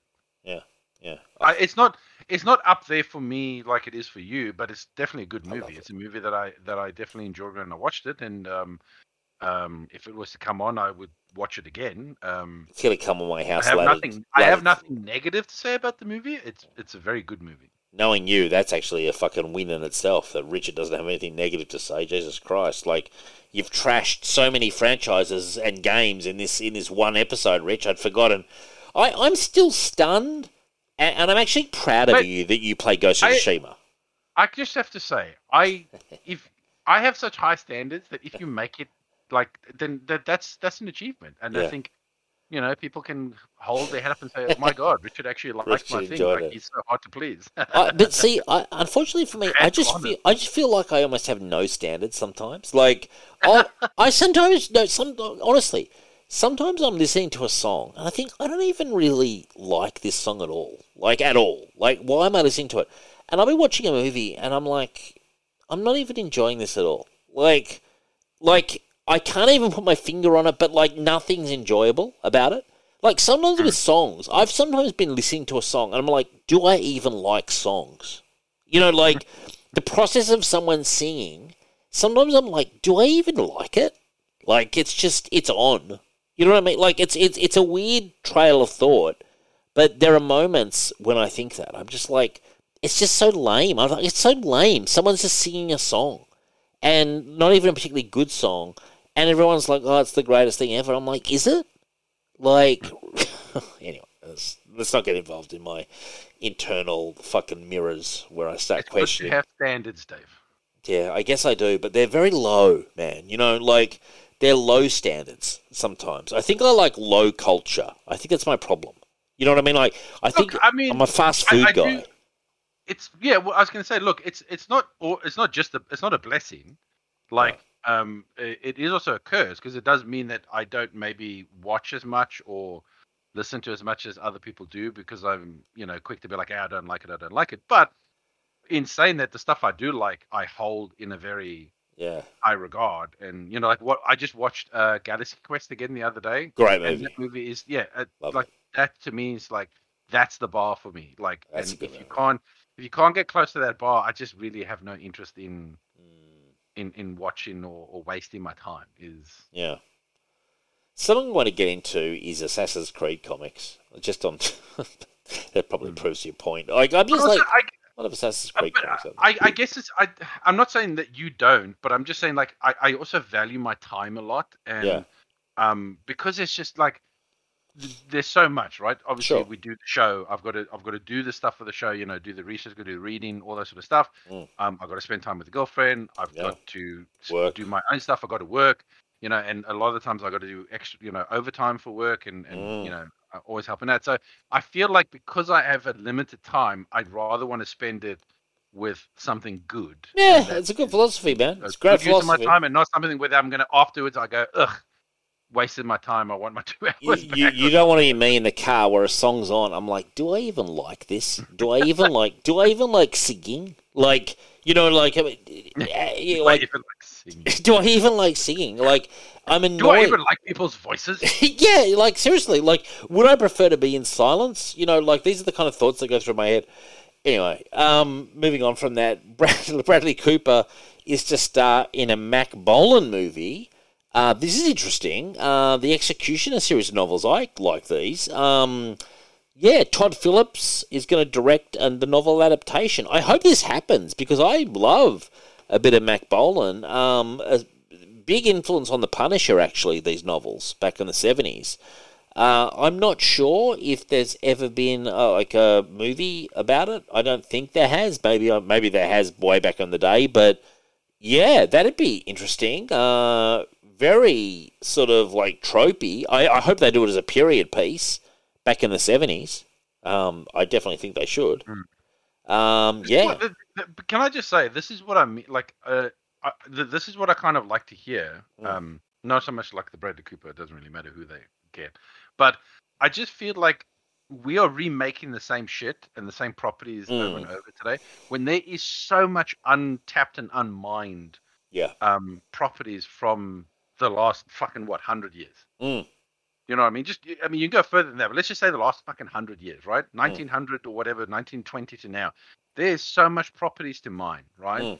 There's so much novels, so many like old franchises maybe that that deserve a, a remake or a reboot, but instead we keep rebooting and remaking the same Shit. stuff over and over and over and over. The same and, shit. And yeah, and you know what? And and that's what Hollywood and that's what like entertainment has lost sight of is like, yes, we like that stuff, but we also want new stuff. It's You know what I mean? Like, yeah, of course, I love Ghostbusters. Doesn't mean I want another, the third reboot of the Ghostbusters because you're trying to get it right. No, I'd actually prefer that you maybe found something else Mm. to make instead of trying to, you know, um, bring a corpse back to life, so to speak. Like, Oh yeah, they're know. um, yeah. No, I hear what you're saying, Rich. It's, it's interesting, isn't it? Like because there's- if something's a classic, then people can go back and watch it. You yeah, know? But if something was maybe not a classic, Mm. then you know, but but it's good. But maybe you know, it just it didn't resonate at the time, or Mm. you know, it, it didn't have the budget. Then remake that. Give that an opportunity to to to have a second chance. If Ghostbusters is such a good movie, anyone can go back and watch it and enjoy it. Like Mm. it's it, it's you know what I mean. It's not. It's it's not unwatchable. These old classics oh no, yeah. Are not unwatchable. Well, they've never topped, in my opinion, they've never topped the original Ghostbusters movie. I mean, No, I mean, God, even the second Ghostbusters movie wasn't as good as the No, first one. I It's agree. still I- good and enjoyable, but it's Yeah. not as good as the first one, and it's all been downhill from there. So, uh, just if you're going to spend that time and that money, rather at least try on something new that Mm. might be more, or not more successful, but, but just as successful or popular or something. But you know, yeah, no. Well, I mean, I feel like I like when- when thinking of like if I was to talk to these people, I feel like I'd just be talking to a wall. well, they don't care, man. They, all they care about is is money in the bank. So there's a reason they reboot, you know, things like eh, like, dude, it won't be long before like they'll get to everything. They they they did it with Magnum PI, and it was the most flavorless remake of all time. You know what I mean? Like they took they took all the names. And they just, it was just so stale. But the, but they're like, oh, well, we've had multiple seasons, so I guess it's a success. Well, I guess. Like, you, you, you've provided content. Quantum Leap isn't too bad, uh, actually. I would give you, we watch it. Um, it isn't too bad, Rich. I think as a Quantum Leap fan, you'll probably enjoy the remake. Okay, but here, okay, now I don't have a, an issue with them doing a remake of, say, Magnum PI and all that, right? Because uh, TV stuff can sometimes feel a little bit more dated Mm-hmm. because one is already a lower budget, Sure. um, and also um, um, even movies back in the day were still done letterbox, Mhm. you know, because they were made for cinema. And old TV, um, it it does look a bit weird on big TVs, you know, because it's a square. Mm. So it, it you know, it, the ratio is a bit off. I don't mind you remaking TV stuff necessarily if you're like, hey, let's do. But what I would prefer that you do is modernize it, um, uh, so that it feels different. Mm. Like um, uh, Hawaii Five O is is actually quite different from the original. Oh, I love, I love the The- the remake. The yeah. original one, you've got the guys in the suits, you know, Yeah. suit and tie, and it's all very like, you know, um, they're a bit more clean cut. Whereas these ones, they're a bit more like shirts open with a rough and top, you know what I mean, with the rough guys, you know, ex-military, you know what I mean. Like it's it's it's a it's got the same name, but it's got a different feel to it. Mm. Do you know what I mean? Like, and and that's what I prefer. Whereas this, yeah, the problem with this Magnum guy, they had the wine shirts and the cap and the lambic, and it's like, yeah, you're just trying to do Yeah. an inferior version of Magnum. Exactly. They they were. It was exactly. That's exactly right. Yeah. And it it sucked basically. Um, it it really it just it at the end of the day it just flat out sucked, and they should be ashamed of themselves. um, there was uh, you like this Borderlands game, don't you? The Borderlands. the- Uh, Borderlands 1, 2, Handsome Jack, yes. Borderlands 3, hell no. Okay. Well, they're doing a, I think a, a, a movie about this. Um, yeah. So um, basically, what happened is Eli Roth is um, directing it, but Tim Miller has come over to lend a hand for two weeks uh, of reshoots because Eli Roth was busy with his uh, Thanksgiving, his horror movie. Roth has not been fired, despite a flurry of speculative reports to the contrary. Uh, just for those who don't know, and I haven't played Borderlands, uh, in the film, in the movie, Lilith, played by Cate Blanchett, uh, who just won, who just won. She plays um, Lilith, and she just won a Golden Globe for Tar. Uh, is an infamous outlaw with a mysterious past, reluctant returning to her home planet of Pandora to find the missing daughter of the universe's most powerful SOB, Atlas. Lilith forms an alliance with an unexpected team. Roland, played by Kevin Hart, one of your favourites, Rich. Oh Um, no! Um, uh, a former elite mercenary now desperate for redemption. Tiny Tina, played by Ariana Greenblatt, a feral preteen demologist, uh, demolitionist. Uh, Krieg, uh, played by Florian Matuccio. Uh, muscle-bound, rhetorically challenged protector. Tannis is played by Jamie Lee Curtis, the scientist with a tenuous grip on sanity. And Claptrap is played by one of your favourites, Rich, Jack Black, a persistently wise-ass robot. These unlikely heroes must battle alien monsters and dangerous bandits to find and protect the missing girl, who may hold the key to unimaginable power. The fate of the universe could be in their hands, but they'll be fighting with something more each other. Oh my god, what a terrible way to end that summary. Um, Rich, you've obviously played the games. You've got an opinion. How are you on the castings, and will you watch the movie? I look, I don't have an issue with the Jack Black um, Mm. because Claptrap is annoying, and uh, Jack Black. No, no, Jack Black. He he can be annoying. He's very good at playing those Yeah, characters that are likable but annoying. So that's fine. I don't have an issue with Jack Black. Mm. But Kevin Hart as a big burly, muscle-bound mercenary dude. No, I knew you'd be unhappy with Kevin no. Hart. And also Cate Blanchett as Lilith. No, no. She's too old. Um, Right. um like I don't look. I'm not trying. Not, I'm not saying like she's an old hag, but like Lilith should be played by probably someone in their twenties. Right, and Cate Blanchett would be, or she'd be around my age, I would think, before I would say she's about fifty Yeah. or pushing fifty. Anyway, She just like, won a Golden Globe, though, Rich. She's just fresh off a Golden Globe. She No, won no. today. She's a good actress. I don't have an issue with her. I'm not saying that she doesn't have the acting chops. I just don't think she's. I don't think she, it's like. You, you know, it's like when you cast a 30 year old to play a high schooler. Yeah, yeah. like no, I. I, Like, I, I understand. I just don't think she fits the look. I guess that she brings name recognition to the project. Like she's I mean, but star. I mean, already Kevin Hart would bring name recognition. I mean, Yeah. he's. Um, Jamie Lee I would Curtis say he's well. way more famous than. Um, um, he's Cate more pop. I He's mean, more popular. I mean, Cate Blanchett is a, a movie buff's uh, Yeah. person, but Kevin Hart is the is the, is the lower denominator big name. You know what I mean? Like, um, everyone knows who Kevin Hart is. Yeah, true. Um, anyway, we'll see what happens. Um, now, a Fatal Attraction series starring Joshua Jackson um, from Fringe and Dawson's Creek is launching. Uh, a TV series, but you know, obviously based on the original movie, which was a great movie, Fatal Attraction, back in the eighties. Jesus Christ, that was a fucking rude wake up call. Um, but yeah, Oh, what do you? that's the, the the bunny boiler, isn't it? Yeah, it is. It is. Yeah.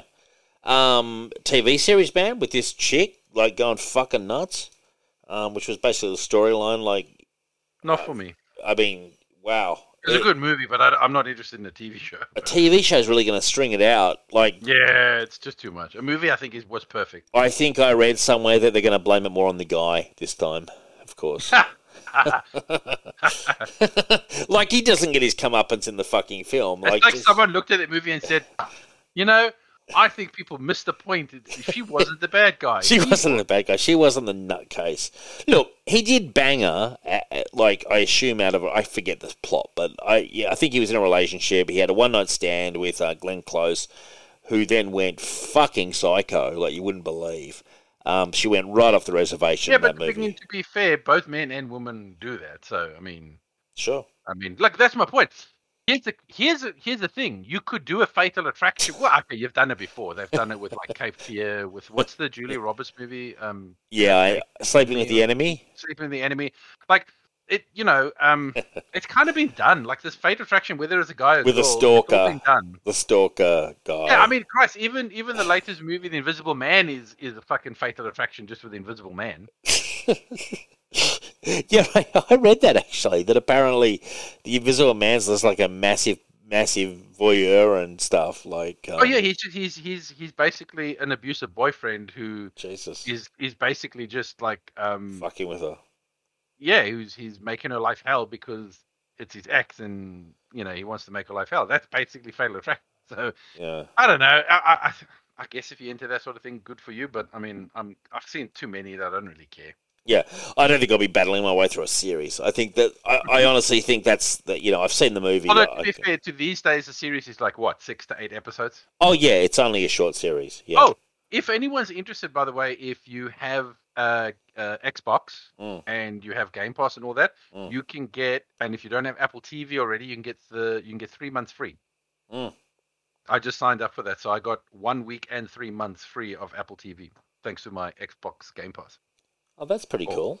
Yeah, Or, that's, um, that's yeah, my cool. monthly fee whatever I pay. So And do you watch that on an Apple TV device or? Ah, I signed up for it and I've had a look at it, and there's really nothing other than other than the Charlie Brown stuff. I want to watch the Peanuts stuff. Um, There's nothing on there that doesn't look too pretentious. yeah, yeah. Like, Shit, everything on Apple TV looks like it's for arty farty wankers. Right, yeah. I mean, there's nothing on there that I've ever thought, man, I need it. You know? No, but I mean, I, I thought to myself, oh shit, I got three bucks. Let me go have a look. And I did hear that the Peanut stuff, the old Peanut stuff, was on there. Mm. Like they somehow got the rights to it. So I do actually want to go and watch all those old Sure. um, Charlie Brown stuff. So I'm going to use my three months for that. But no, there's nothing on there that I'm like, oh my god, yeah, I can watch it now. Well, are you ready for something that I think you're going to be all over? Oh, Um, go after a brief logo tease the other week, Paramount Plus has premiered the first trailer for Grease, Rise of the Oh, Pink Ladies, Rich. Uh, a musical comedy series that serves as a prequel to the iconic 1978 uh, musical adaptation Grease, starring Olivia Newton-John and John Travolta, which was such a fantastic movie. The series will begin in 1954, four years before Danny and Sandy had their summer nights together, and the T-Birds and Pink Ladies reigned supreme at Rydell High. In the series, four fed up and misfit high school outcasts band together to form the first high school clique, a girl gang who spark a moral panic that will change Rydell High forever. I am a massive fan of Grease, and uh, but even I am like, hmm, unsure. Um, it is a musical though, which is good. I think they're going for that Glee. Well, it has to be a you know. musical. It's fucking Grease. I know, but like, uh, like, yeah, I, I guess, but like, um, I surely Danny Zuko is going to be in it. Do you think, Rich? Do you think? Uh, I mean, they're going to have to have people to play off. You know, I, I like the Pink Ladies, like um, whatever her name was. But I'm Rizzo. sorry. When I, when, when, whenever I've seen Grease, I mean, I'm not a big Grease fan, but when it when, when I saw the movie, I didn't sit there and go, "Cheat, I really need a backstory about these fucking pink ladies." Like, I mean, but they're pretty good in the in the movie. You know, I think they're fucking annoying. They're so cringy, man. they are pretty bad, yeah. But anyway, like it's happening, so deal with it. Um, I'm not sure it's going to be a huge hit. I'll say that. I, I just question have they left it a bit too long? You know, Oh, Um, just a bit. just a bit. It's only been like 50 years. But this is, but you know what? This is what I've been going back to. They keep, you know what I mean? Like, you, you know, you know what's really good about La La Land? It was new. It was Yeah. a new musical. Mm. You know, uh, uh, uh, and and it was new. Mm. Like, you, you can if you want to do a musical, do a fucking musical, but do something new, man. I've It's the got a- same with like Disney. Mm. All Disney's doing right now is doing live fucking action yeah. interpretations of their movies. They don't even change in the movies. It's the I know. same goddamn story I know. just in live action, and it's like everything is so lazy now, man. I've got a question. Do we have the technology? If they paid the estates, could you do a new Rat Pack movie with Dean Martin, Frank Sinatra, and Sammy, and Joey Bishop, and I guess Peter Lawford? Could you? Do they have the technology to actually do it so that they're playing, sort of Sinatra's playing himself and and everything? Like, Yes, but it yeah. wouldn't. It, it, it wouldn't look a hundred percent. okay, but we could get there one day, so we could have full new movies with like Dean Martin and Frank Sinatra and stuff. Um, I mean, yes, I guess if for some reason you really want that. I want But, I mean, it wouldn't be them, so But could they it sing and would be stuff? it would be a computer that would be trying to guess how they would deliver the line, or Could you do it though? Like, could could could, Eh, could you do it? Like, based on we know how Sinatra acted in. Well, like, they did all it his with they movies. did it with uh, Luke Skywalker. Yeah, but it sucked. You know. Yeah, but my point is that you could still do it. I just said it's not it's not a hundred percent, but you could technically do it. I what I want. I tell you what I want, Rich. This is this is what I want. You know, before like the end of next year, I want a proper movie set in the '60s about the Rat Pack going through the whole '60s and with like musical interludes and everything. It could be like a four-hour movie, and following Frank's story in the '60s, mid '60s, uh, Dean's story. You know, getting the talk show and stuff. And Sammy as well, and having them all do you know, musical skits together and stuff, and have them acting themselves. So it's it's it's a documentary, really, not not a documentary, like a fictionalized documentary, whatever you call that. uh, You know. You want Elvis. Yeah, yeah, but more detailed than Elvis. No, no, but that's what you want. You want like a biopic. Yeah, yeah, yeah. um, but but I want but with musical numbers and and like um artistic interpretation and all that sort of stuff. no. Oh, That's almost what I want. What I want is Elvis, but instead of an actor playing Elvis, I want Sinatra playing Sinatra.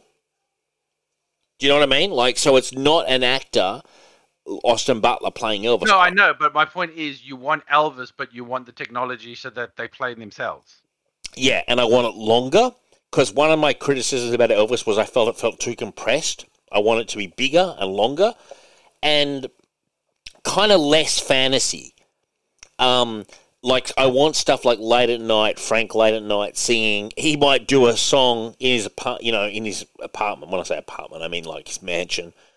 And he's like talking about Sammy or something, and he starts singing and doing a song. One, one for my baby, one for the road and then you'll have Dean Martin, you know, on the show performing and stuff like that. Like I want the whole story of the Rat Pack through the '60s played by them, you know, and like I just feel like. Can we fucking do that? Like, could someone please get the technology instead of giving me fucking like fucking Luke Skywalker? Can we have that? And and they've got enough recordings of Sinatra that surely they can get the um, lip syncing to go so he can sing "Strangers in the Night." I'll I'll pass things. Why? It'd be great. No, because it's it's an empty hollow computer pretending to be. I want it. That's no. It's. I want too- it, man. I want it. That's that's like the definition of like hollow. This is what I want. And I also, while I'm there, I also want them to do an Assassin's Creed movie that's just gameplay, massively upscaled of the game as a movie. You know?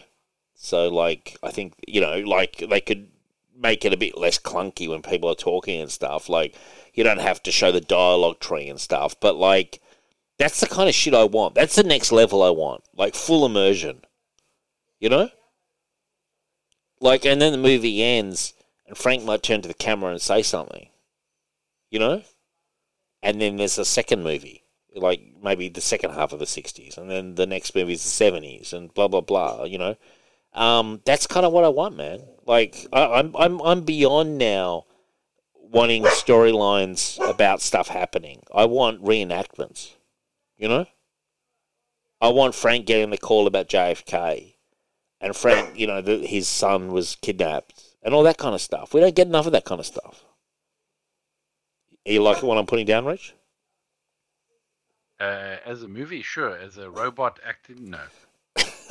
So you're saying you'd still want a guy playing Frank delivering those lines. I, I could also live with that if someone could pull off a good enough Sinatra. But I've never seen anyone who could play Sinatra. I've never seen an actor and thought, man, he'd be a good Sinatra. You know, I think Sinatra set the bar so Yeah, high. But just because you haven't seen it doesn't mean there isn't. I mean, I thought Austin Butler did He did a good job. pretty good job of He did a good job. Elvis. I No, he did a good job. it's not perfect, but I mean, damn close to. So I mean, just because they haven't found the right person doesn't mean that it's not possible. Sure. You'd prefer that over the computer. Well, it just you get a better performance. As I said, the problem with a, a computer is that it's a computer d- doesn't have heart and soul. They can't read a line and then go, you know what, I'm not feeling it. Like, how Mm. about how about I deliver the line this way, or Mm. you know, what, what if I put like uh, the computer? Unless you tell the computer to do that, Mm. it's not really acting. Like No. it's just a computer doing what you tell it to do. But it would know the mannerisms of Sinatra. No, you, you see that's. But again, it's. I'm just putting it out there. I don't know. I I wouldn't want a one for one. Like as I said, like it, with the Luke Skywalker stuff, I'd prefer that they just recast. Like if they're gonna do it, just recast it because I'd rather see an actor give me a performance Yeah, and yeah. uh, a robot face give me its correlated data performance of what they think it should be. Yeah, you know what? And maybe I just need to get over it that I just can't picture anyone else playing Sammy and Frank and Dean. I just can't, in my mind, I just can't see anyone scaling those heights. But, you know, I guess someone has to be the first to try. You know, I guess it's been tried before. Ray Liotta played Sinatra. Uh, Joe Mantegna played um, Dean Martin very well. And No, but I mean, I again, I would probably not go for a big name actor. I think one of the things that helped um, that Austin guy, Austin Butler, Mm. Is that he's not a massive name. no, I never heard You know of what I mean? Yeah. So it's it's it's easier to to believe their performance. So if you're going to do something with those guys, I would almost kind of go for not necessarily no names, but not big names. Mm. Because when when you got you've seen Ray Liotta in so many things Mm.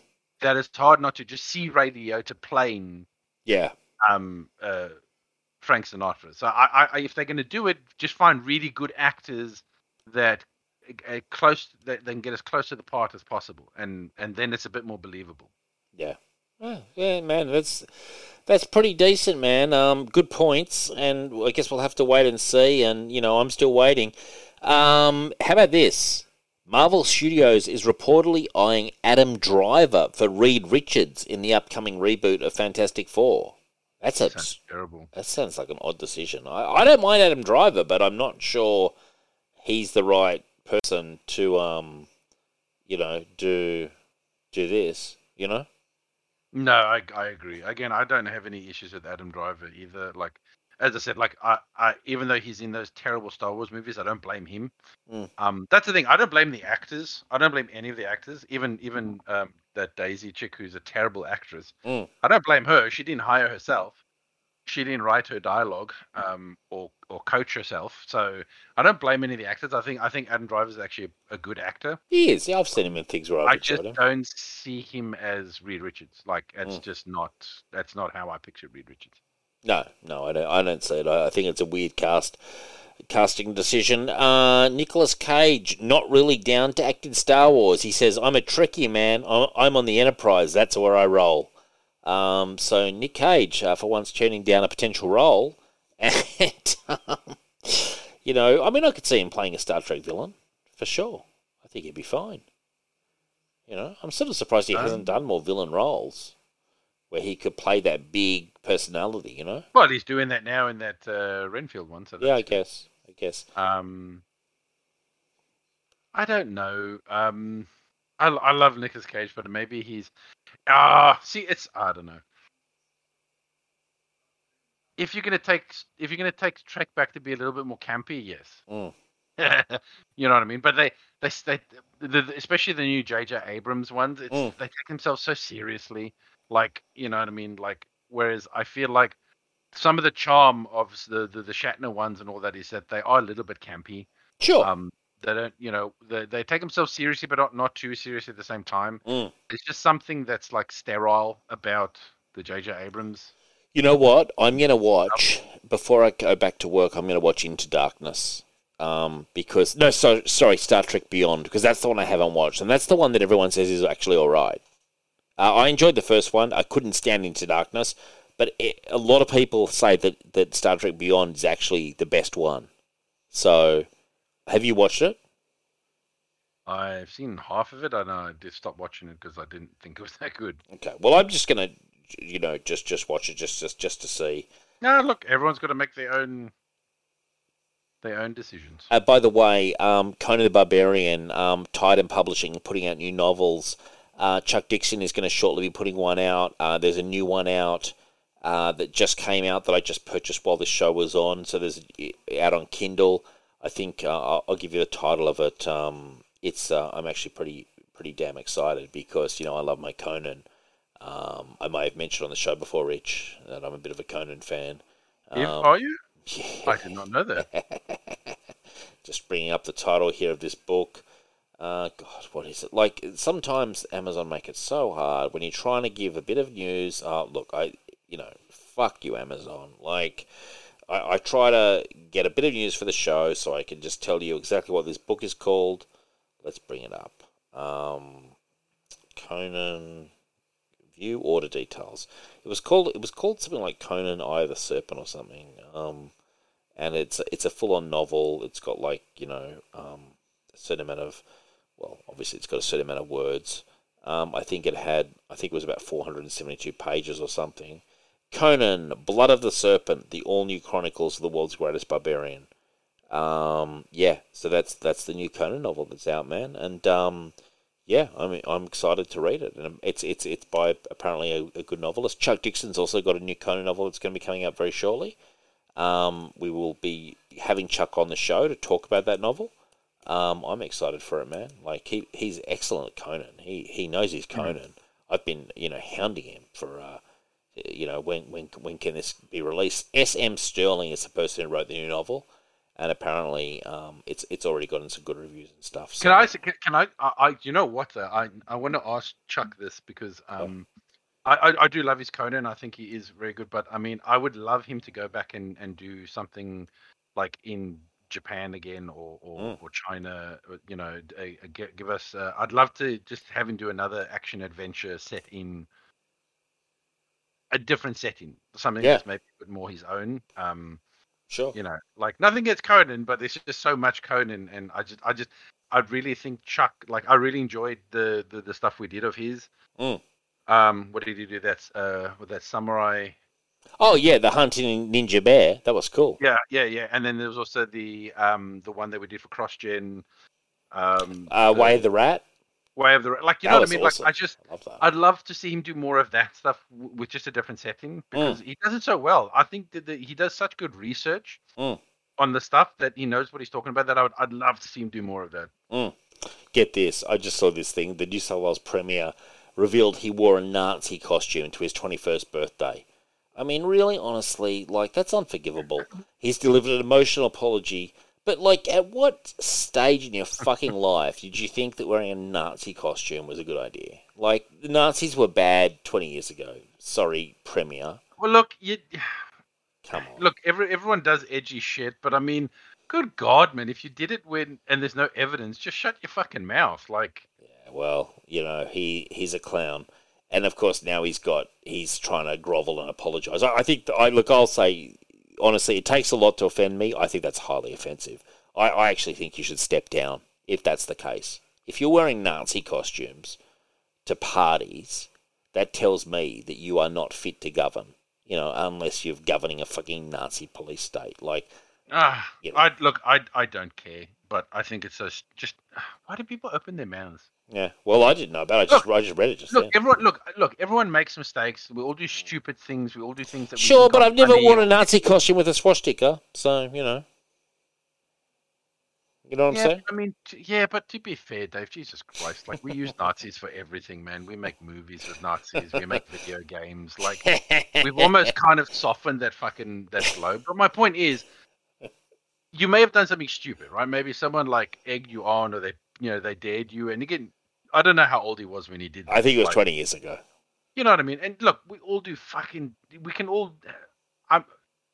There's something in our lives where we all just look back. and Sure, sure, We're so cringy sure. and all that. And Sure. do do I believe that he should be like, oh, it doesn't matter? No, but at the same time, I also think to myself, shut your fucking mouth, man. Like, Well, he's the one who brought it up. I, I, I that's what I'm assume it saying, why are leaked. I assume that I think the photo or something may have something may have leaked. I don't know. Who knows? But something happened, and, and I guess the photo photo's about to leak, and he's probably given a deadline to apologise before they leak it to the papers. You know that kind of thing. I'm sure. Like, why else would he bring it up? You know, like I don't think he's bringing it. Like he stayed pretty silent about it for the last twenty years. Or, or sometimes they they farm in for brownie points to say, you know. Look! Look at me! How I've changed. I'm such a good person because I acknowledge my racism and how awful I was. But I'm a good person now. Jesus. Well, I think he should step down, frankly. And maybe he should be tarred and feathered. Maybe we should execute him. Do you think, which is it, is it a firing squad offence? Once again, Dave, you always take it one step. he's there. He's groveling and whining. I'm like, uh, uh that's not going to do the job. He's like, what? Do I have to step down one step further than that, my friend? Line up. Yeah. See, I'm with you, and then and then you just you you go you go that way, and then I'm like Maybe, may, maybe hand him a revolver uh, with one bullet and, and, you know, flip it around and say, good luck. Russian roulette. If you survive it, good for you. If not, game over. You know, be interesting. Be interesting to get that live. You know, that's the thing, man. I They do, I do not I do not share the views expressed on this show. ah, look, I'm just putting up. I'm just putting up alternate punishments. yeah, and I'm just putting out there that I don't condone or agree with statements that are made on this show. You know, the disclaimer that, that all the companies put up when people get interviewed. You're trying to distance yourself. Hey, I'm just saying there's got to be a little thing called consequence for this guy. He can't get off scot free. Sure, but I don't think it's a firing squad or a hanging or or anything along those lines. I never said hanging. I never said hanging. I, I'm I just said- saying. I- said uh, of any of those lines. I said Russian roulette or firing squad. Because I know if I say no, you'll say, "What about a hanging? What about a beheading?" And you're going to try and get me to agree on some level. And I'm not going to. Weekly comics, Rich. Woo! Just two weekly comics this week. Joe Fixit one. Uh, Peter David, and our best wishes to Peter David, who's suffering after he had the stroke. Um, yeah, good. More Spidey than I expected. Um, it's basically a flashback to the Joe Fixit days, which I love. Um, it's fun, but there's a lot more Spider Man than I anticipated in a fucking Hulk story. Hmm. Like, do- were you surprised by the amount of Spidey? Um, not really. Um, I think it's because um, What? I, I I think this is more of us. It's it's hard to, to get to know Joe Fixit if we get it from his point of view. I guess. I know, Um, I know him well. I know him fucking well. I No, know him but- very well. But the readers that don't, I mean. Oh, okay. like Spider-Man's there to sort of you know learn probably about Joe Fixit because he only knows the Hulk. yes. He's also not like familiar with who Joe like this iteration of the Although he had clashed with the Grey Hulk in a previous storyline, so that he knew that that was the Hulk, whereas most people weren't realizing that was Hulk. the yeah, Hulk. but he's not, but he but I guess he doesn't understand like why like you know like why is he working? For I love all these brain dead idi- idiots that can't put together that it's the Hulk. Like it's that hard. Like it looks like the Hulk. It's just grey. You know. Well, to be fair, there's so many bloody monsters and, Yeah. and fucking creatures. And maybe it's hard to just keep track of who's fucking who. You know. yeah. I mean, don't don't forget at one point there was a red Hulk, a green Hulk, a blue Hulk, a grey Yeah. Hulk. You know what I mean? Like there's a she, two she Hulks. There's a there's twelve abominations. There's you know what I mean? Like yeah, yeah, it's just hard to keep track. Like I don't know, That's maybe it's another fucking grey guy that looks like the Hulk. Like Now, I will know. say this: I found it was enjoyable. Look, it's inconsequential and it's for the die-hard fans. But look, honestly, as someone who loves what I've read of Peter David's run, I've read the, probably the first third of his run. I've read all of his Joe Fixit, which lasts. It's shorter than you would think it is. It lasts for a while, but it's not as long as you would think it would be. Um, this was actually a nice little cap off to the you know Joe Fixit era of Hulk, and uh, I was happy to see him again. Um, It's good, but I'm I, I kind of wish that they hadn't had him beat the shit out of the Kingpin in the first issue. Yeah, it was interesting that I mean he I, annihilates. I, am okay with him disrespecting him and maybe beating up the guards, but I was hoping that we'd kind of maybe get like build up to a fight between the two of them, even if it is a one-sided fight. I wasn't expecting it to go like him have his ass kicked. So obviously that means that obviously Kingpin's obviously got to bring in someone bigger Yeah. and stronger. But I mean that's a little bit disappointing. But you know, Ah, look, I mean, at the end of the day, Kingpin is no chance against the Hulk. Yeah. But as Spidey says, Kingpin doesn't know that. like Kingpin thinks he's one of the like biggest, strongest Yeah. guys, you know, on the block, basically. You know, in in in prime. and he is like a lot of the time. You know, like i- if if you don't have superpowers, Kingpin can just crush you. That's what I thought. It'd be so funny if like Joe Fixit disrespects him, right? And then it becomes a story about you know, um, uh, Kingpin like trying to put him in his place, and he's always been in the fight. He's like, oh, if you want it done right, you do it yourself, and then it leads to him just getting his ass handed to him. That would have been a funny ending to the story, I guess. But that's I don't know where the story's going, so we'll have to see. Um, Well, I think think it's definitely going to go to where you're saying someone's going to come in to um, try to take out the Hulk. Who that is? Yeah, they're like they'll hire the Abomination or something like. the Abomination's a bit obvious to me. You know. But uh, again, if it's flashback, it's he didn't have too many big Well, maybe they. Yeah, but you can't really control the Wendigo. I don't know. We'll have to see. They could go for someone outside of the whole. any of the- No, but you can't bring any of the hero characters, and a lot of the villain characters maybe don't really have their faculties if they're big Wolverine? guys. Wolverine. Again, that's a good guy. You're not gonna, you know, Wolverine's not gonna work for the Kingpin. It's true, actually. Yeah, that's a good point. Um, Daken. Daken, Wolverine's son. They- This is before he's even born, bro. Uh, Flashback? This, I- is, this is a I've got one. I've got one, and y- y- y- this would be before he comes back. Winter Soldier, when he's still Winter Soldier. no. Winter Soldier wouldn't last a second against fucking great. It'd be a good fight, though. No.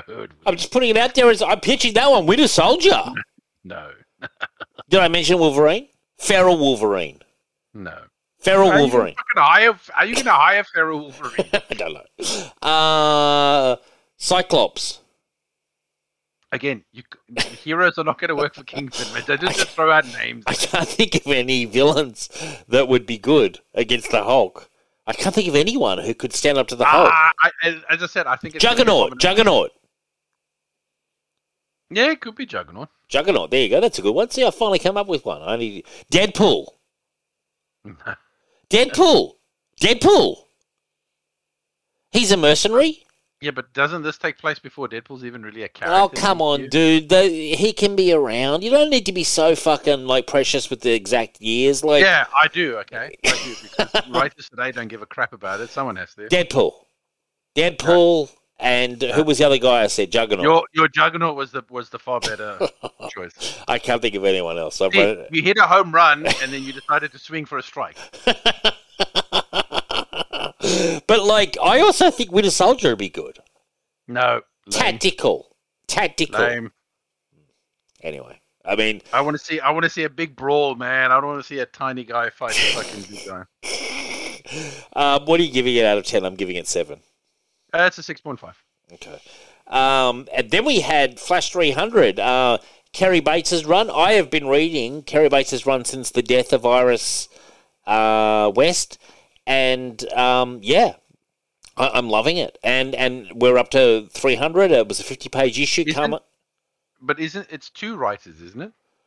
Cary Bates and Carmine Infantino as on art duties from my Oh no, sorry, we're talking about no, no. Sorry, you're right, right. I'm thinking of something else. Sorry. yeah um yeah so yeah I mean look this was fun this was a lot of fun uh basic This is a good. This is a good episode for someone who's maybe just um, not necessarily this one, but maybe they've just new into the Flash. Mm, Like they've yeah, they've just started getting into the Flash, and this is a really good issue to like really show you who all of his um, rogues not just who all of his friends are, Mm. but also who all of his um, villains are, all of his rogues and all that sort of stuff. I, I um, really enjoyed this I thought it was a lot of fun um And by the way, fantastic payoff. Um, this is one of the few times, like one of my biggest issues with a lot of the Silver Age and um, and Golden Age, and and a little bit in the Bronze Age, but Bronze Age when they kind of when they're sort of fixing it a little bit, Mm. is I hate it when the logic that the hero uses is just so stupid. yeah Do you know what I mean? Like where they're like, oh, it's when you did this off screen, you know, off panel that made me, Mm. Yeah, yeah, you yeah. know, solve. The, and you're like, oh, fuck off. Like, but with this one, it was actually a very good, um, clever way of um, how he figured it out of Mm. of the the villain outsmarting himself. The, Yes. the the villain getting too smart for his own good, like getting too confident, and and the when he goes like, well, you were trying to. So the story is basically Barry's in uh, covered in bandages and he's paralyzed. Mm.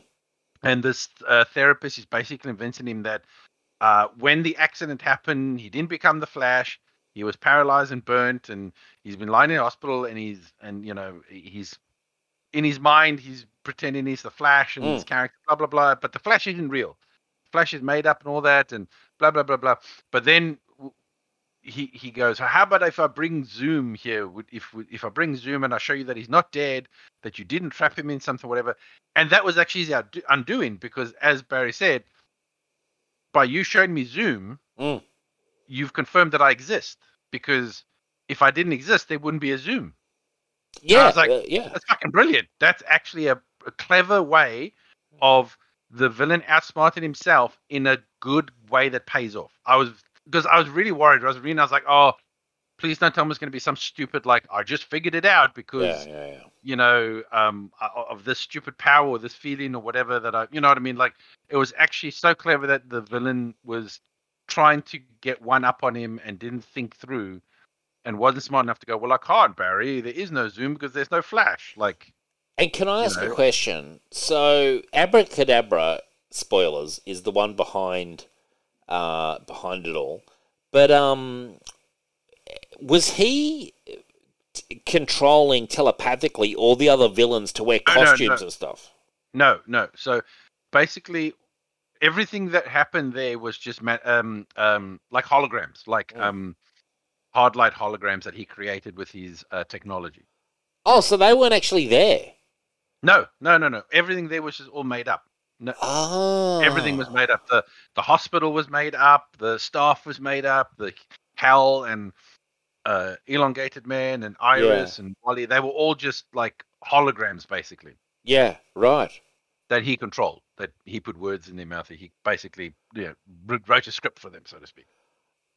Oh, right. Uh, i- including like Hal Jordan and Yep, yep, um, all of that Kid Flash. Yeah. But so Professor, okay, so Professor, Professor Zoom, he fully knows that um, Barry Allen is Flash and everything. That's how come he knew all that stuff. You mean abracadabra? Abracadabra, yeah, he knew all that, Correct. and he knows Hal Jordan's Green Lantern and everything. So he was basically um, he was using his technology and he was reading his mind.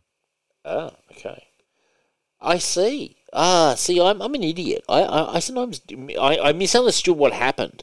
I, I, I thought he was controlling the minds of all the other villains to wear costumes, but it, it was all hard That- light holograms. That's what Barry thought. Yeah. Initially, he thought, "Oh, these are my friends. Someone has brainwashed them, or was controlling Yes. them, or has wiped their memory." But it, w- it was just holograms. That's pretty cool. So even the psychiatrist?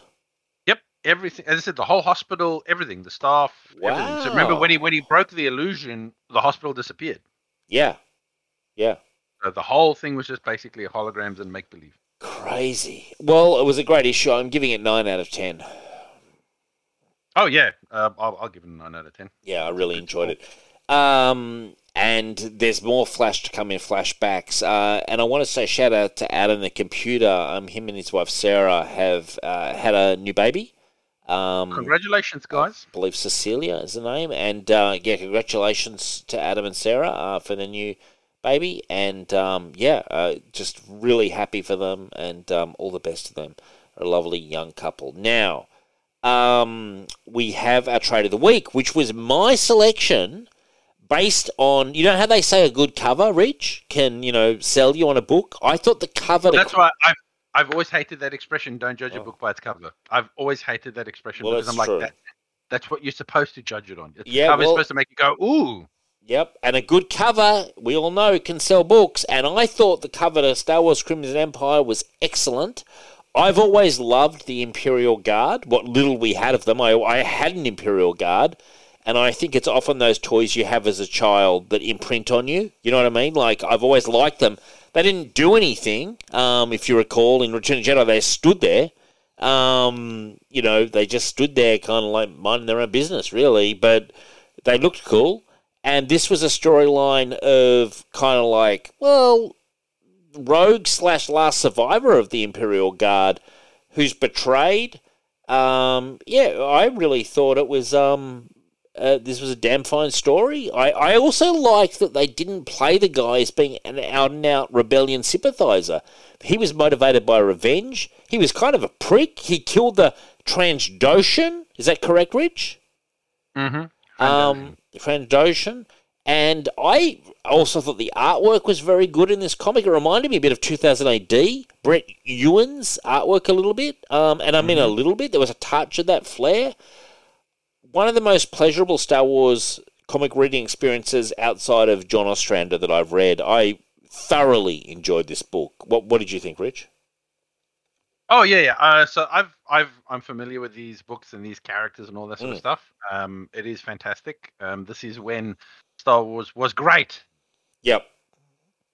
Yeah. Like th- yeah. this, this is what annoys me so much about what Disney Star Wars has done, and and the fact that they didn't use any of this great stuff Mm. is what people don't realize is that there is like decades worth of content about what happened after the the uh, episode six Mm. to like you know uh, Luke being a father and you know Grandmaster like the the Empire didn't just die right there's the Imperial Remnant there's uh, different factions uh, Which is been, cool. you know Yeah. there's been Emperor clones. There's been other people that have claimed the throne and stuff and Mm. all that. It's um, it's it's just it's a fantastic thing of like how and by the way, and they never fully got rid of the empire. Hey, that's that's the the the, the best thing about this thing. And um, that that's why even in the comics, uh, not Mm. comics, sorry, in the novels, Mm. um, even even the most recent novels before Disney bought them, they're still the empire. The Mm. empire is still a thing. It's just that they've kind of worked into like a tre- like a peace treaty, Mm. and, and kind of like the galaxy's divided into half. Like you know what I mean? Like That's cool. empire and, and, and whatever, and there's a stalemate, and that's why. I remember in Star Wars um, Legacy Yeah. uh, that we're reading, is now it was divided into three because the Sith came along Yeah. and they basically carved out, and now there's like these three. And I'm like, that's so much more fascinating and interesting than what is happening in the Disney. oh yeah. Yeah. Well, Wars, you know but I mean? they bothered in the in the storylines um, to have proper uh, you know storylines and and Hmm. payoffs and factions and have a, have what they did in these comics and I assume in the novels uh, was they built a world. They continued to build the world. They made it very rich. They made it very compelling, and it had a lot of different avenues. Whereas the movies, sadly, those sequel movies, they, they're very limited in scope. You know, they they don't they're not really well building at all. It's very surface. It's it's crap basically, and it's such a shame because you read something like Crimson Empire, which is kind of a niche side story about the Imperial Guard, but I'm like, man, this is a cool fucking story. You know? Yeah, so so basically, this is a story of obviously the guys in the red, the Imperial Guard. Emperor's Royal Guard, whatever you want to call them, the, the guys that you see in the red in the movies Mm. that never really get to do anything. This is like basically uh, expands upon them. How were they chosen? How were they trained? And when Palpatine is killed and all that, um, the the the main character Kir Kanos. Mm. Uh, basically, yeah, it's all about revenge. He doesn't care about the Empire. He No. doesn't care about the rebels. He wants to basically kill everyone who had a hand in uh, Emperor Palpatine's death and the death in his ro- in his royal guard brothers, right? Mm. Um, and that's it. He is um, uh, even when he's accomplished most of that. I don't want to like spoil too much, but he becomes like a bounty hunter, but he's still itching to fight Luke Skywalker because he still feel you know because he still believes Luke Skywalker you know is responsible for Palpatine's death and all that sort of stuff. You know, he comes across Boba Fett at one point, like because there's he? more to the Empire than just this. When? No, no, this is no much later. There's Oh. Crimson Empire two and all that sort of stuff. Oh, right after this, I was like, well, Yeah, did I I'm just saying there's Fett? a lot more going on, but this just sets up the character and his motivations I'm loving it. and I'm loving it. single-minded he is. He doesn't. He literally doesn't care. He doesn't care about the girl who's making romantic eyes at him. He doesn't No, care about the doesn't person that's offering that. him friendship and all that sort No. of shit. He's and like, he kills no. the Trandoshan. Yeah, well, the, well, to be fair, he does that only because Trandoshan sort of um, jumps at him. To Yeah, it was like a re- it was like a reflex move. and it's kind of like a reflex thing, but he kind of says, "Look, I'm sorry, but you know, Yeah. I don't give a fuck." Like he jumped, you know, Life's tough. stop me. From, he wanted to stop me from exacting my revenge, so it is what it is. it's tough at the top. Yeah, it's tough at the top. Like, yeah, um, be quick or be dead. yeah. So again, this is these are the interesting characters that we've lost Mm. thanks to Disney. Well, yeah, we didn't even touch on them. I guess maybe the most I could say for Disney is, I guess, in some of the shows they're exploring it a bit more. They certainly didn't do it in the movies, but I feel like in some of the shows in Boba Fett, remember I got very excited about that blue guy. Um, and there- Okay, bang. there's been little bits and pieces that have been kind of cool, but overall, yeah, I, I- I think some of the sh- Star Wars shows have maybe broadened out the world a bit more. Um, live action, but definitely the movies didn't. Those movies, those sequel movies, were fucking appalling when I think about them. Um, just terrible, really. Uh, but I really enjoyed this. Rich, we should do more um, for next week. Maybe pick Crimson Empire Yeah. too, Rich. Yeah. I'm happy. I'm happy to do number two. Let's do two. Yeah, we're gonna keep rolling. Did you see Boba Fett turns up? Yes, I'm excited. it- yeah, he has a run in with Boba Fett. In the future. Wow. I'd like to see those two go at it. Wow. How's Boba Fett back? I thought he died in Return of the Jedi. Yeah, good question. No, no, no, no, no. Sorry, Boba Fett survives. Um, I know, I know. Survives It's the Sarlacc he pit. just it's he survives better in the books than he did in the TV. He surv- doesn't Dengar get, rescue yeah, him? Dengar, Dengar rescues him and all that. It's much better. The way he survives the Sarlacc pit is much better in Legends than it is in the Disney one. How, what happened in Disney? He how did he survive? I don't even remember. I don't know. I think he cut himself out or something. Yeah, right. Okay, yeah. Okay. Well, that's look. I really, I it's a it's a tight little series. Um, I think you'll enjoy it, readers and listeners. Check it out. Crimson Empire One. Um, It's, we- it's, it's really good because, as I said, it's not just a character battle for revenge, but you also get to, you through flashback, you get to see how these guys were trained, and the things that they had to do to become the royal guards, the tests that they had to pass. Something that's a bit Um, confusing is it is referencing stuff that happens post Return of the Jedi. So the storyline with the clones of the Emperor has happened for sure, because they're Yes, so this yeah. doesn't this doesn't take place right after Mm. um, the the last movie. This is a little while later. This Yeah. is um, other stuff has happened. Yeah, yeah, because they reference that, but it's well, it, it, it's it's explained well enough that, frankly, um, it that wasn't a big Yeah, problem. because these royal guards are still serving the clone emperors yes, until right. one of them goes rogue and and um, kind of helps eliminate the clone emperors and all that sort of shit and all that. So like that's where it takes place. So were these like when did these come out, Rich? Like roughly what year are we talking? Like originally? Like oh here we go, I've got it here.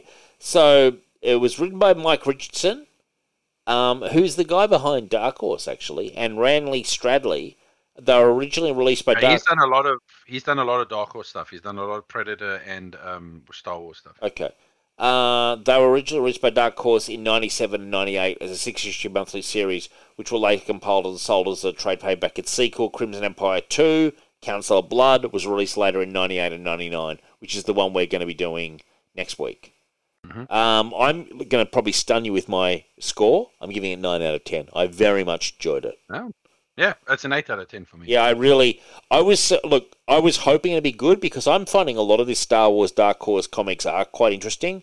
I really enjoyed it, and I felt like, um, Um, yeah, I do, but I also find that the problem with the comics is they're a bit on the short side. So Sure. um, a lot of them are like one one issue stuff, or yeah, you know, just like filler stuff. But as I said, the novels is where you're going to find most of the meat and potatoes. Yeah. But the comics are good for just like, um, as I said, just um, uh, peripheral sort of stuff and and and um, shorter runs. Like Got a uh, question: Why were Tie Fighter pilots being used as stormtroopers? I've never seen Tie Fighter pilots be used as land-based, but they were Tie Fighter pilots or running around in Tie Fighter pilot arm, armor, and they were being used as like ge- generic stormtroopers. I was like, No, I think you are just confusing the black stormtroopers for the Tie Fighters. I wasn't aware there were black stormtroopers. Yeah. When when has that ever been a thing? Um, I've never seen a black stormtrooper in my life. this, well, not in the movies, but again, this is stuff that gets added um, Right later on. um, later on and all that sort of stuff. So there weren't many cool. black stormtroopers, but they are a little bit more elite. Um, so they're not really on. They're kind of like more almost like special forces. Okay, Um, right. so they they get used for like very specific things. Bang! not I'm really I'm on it.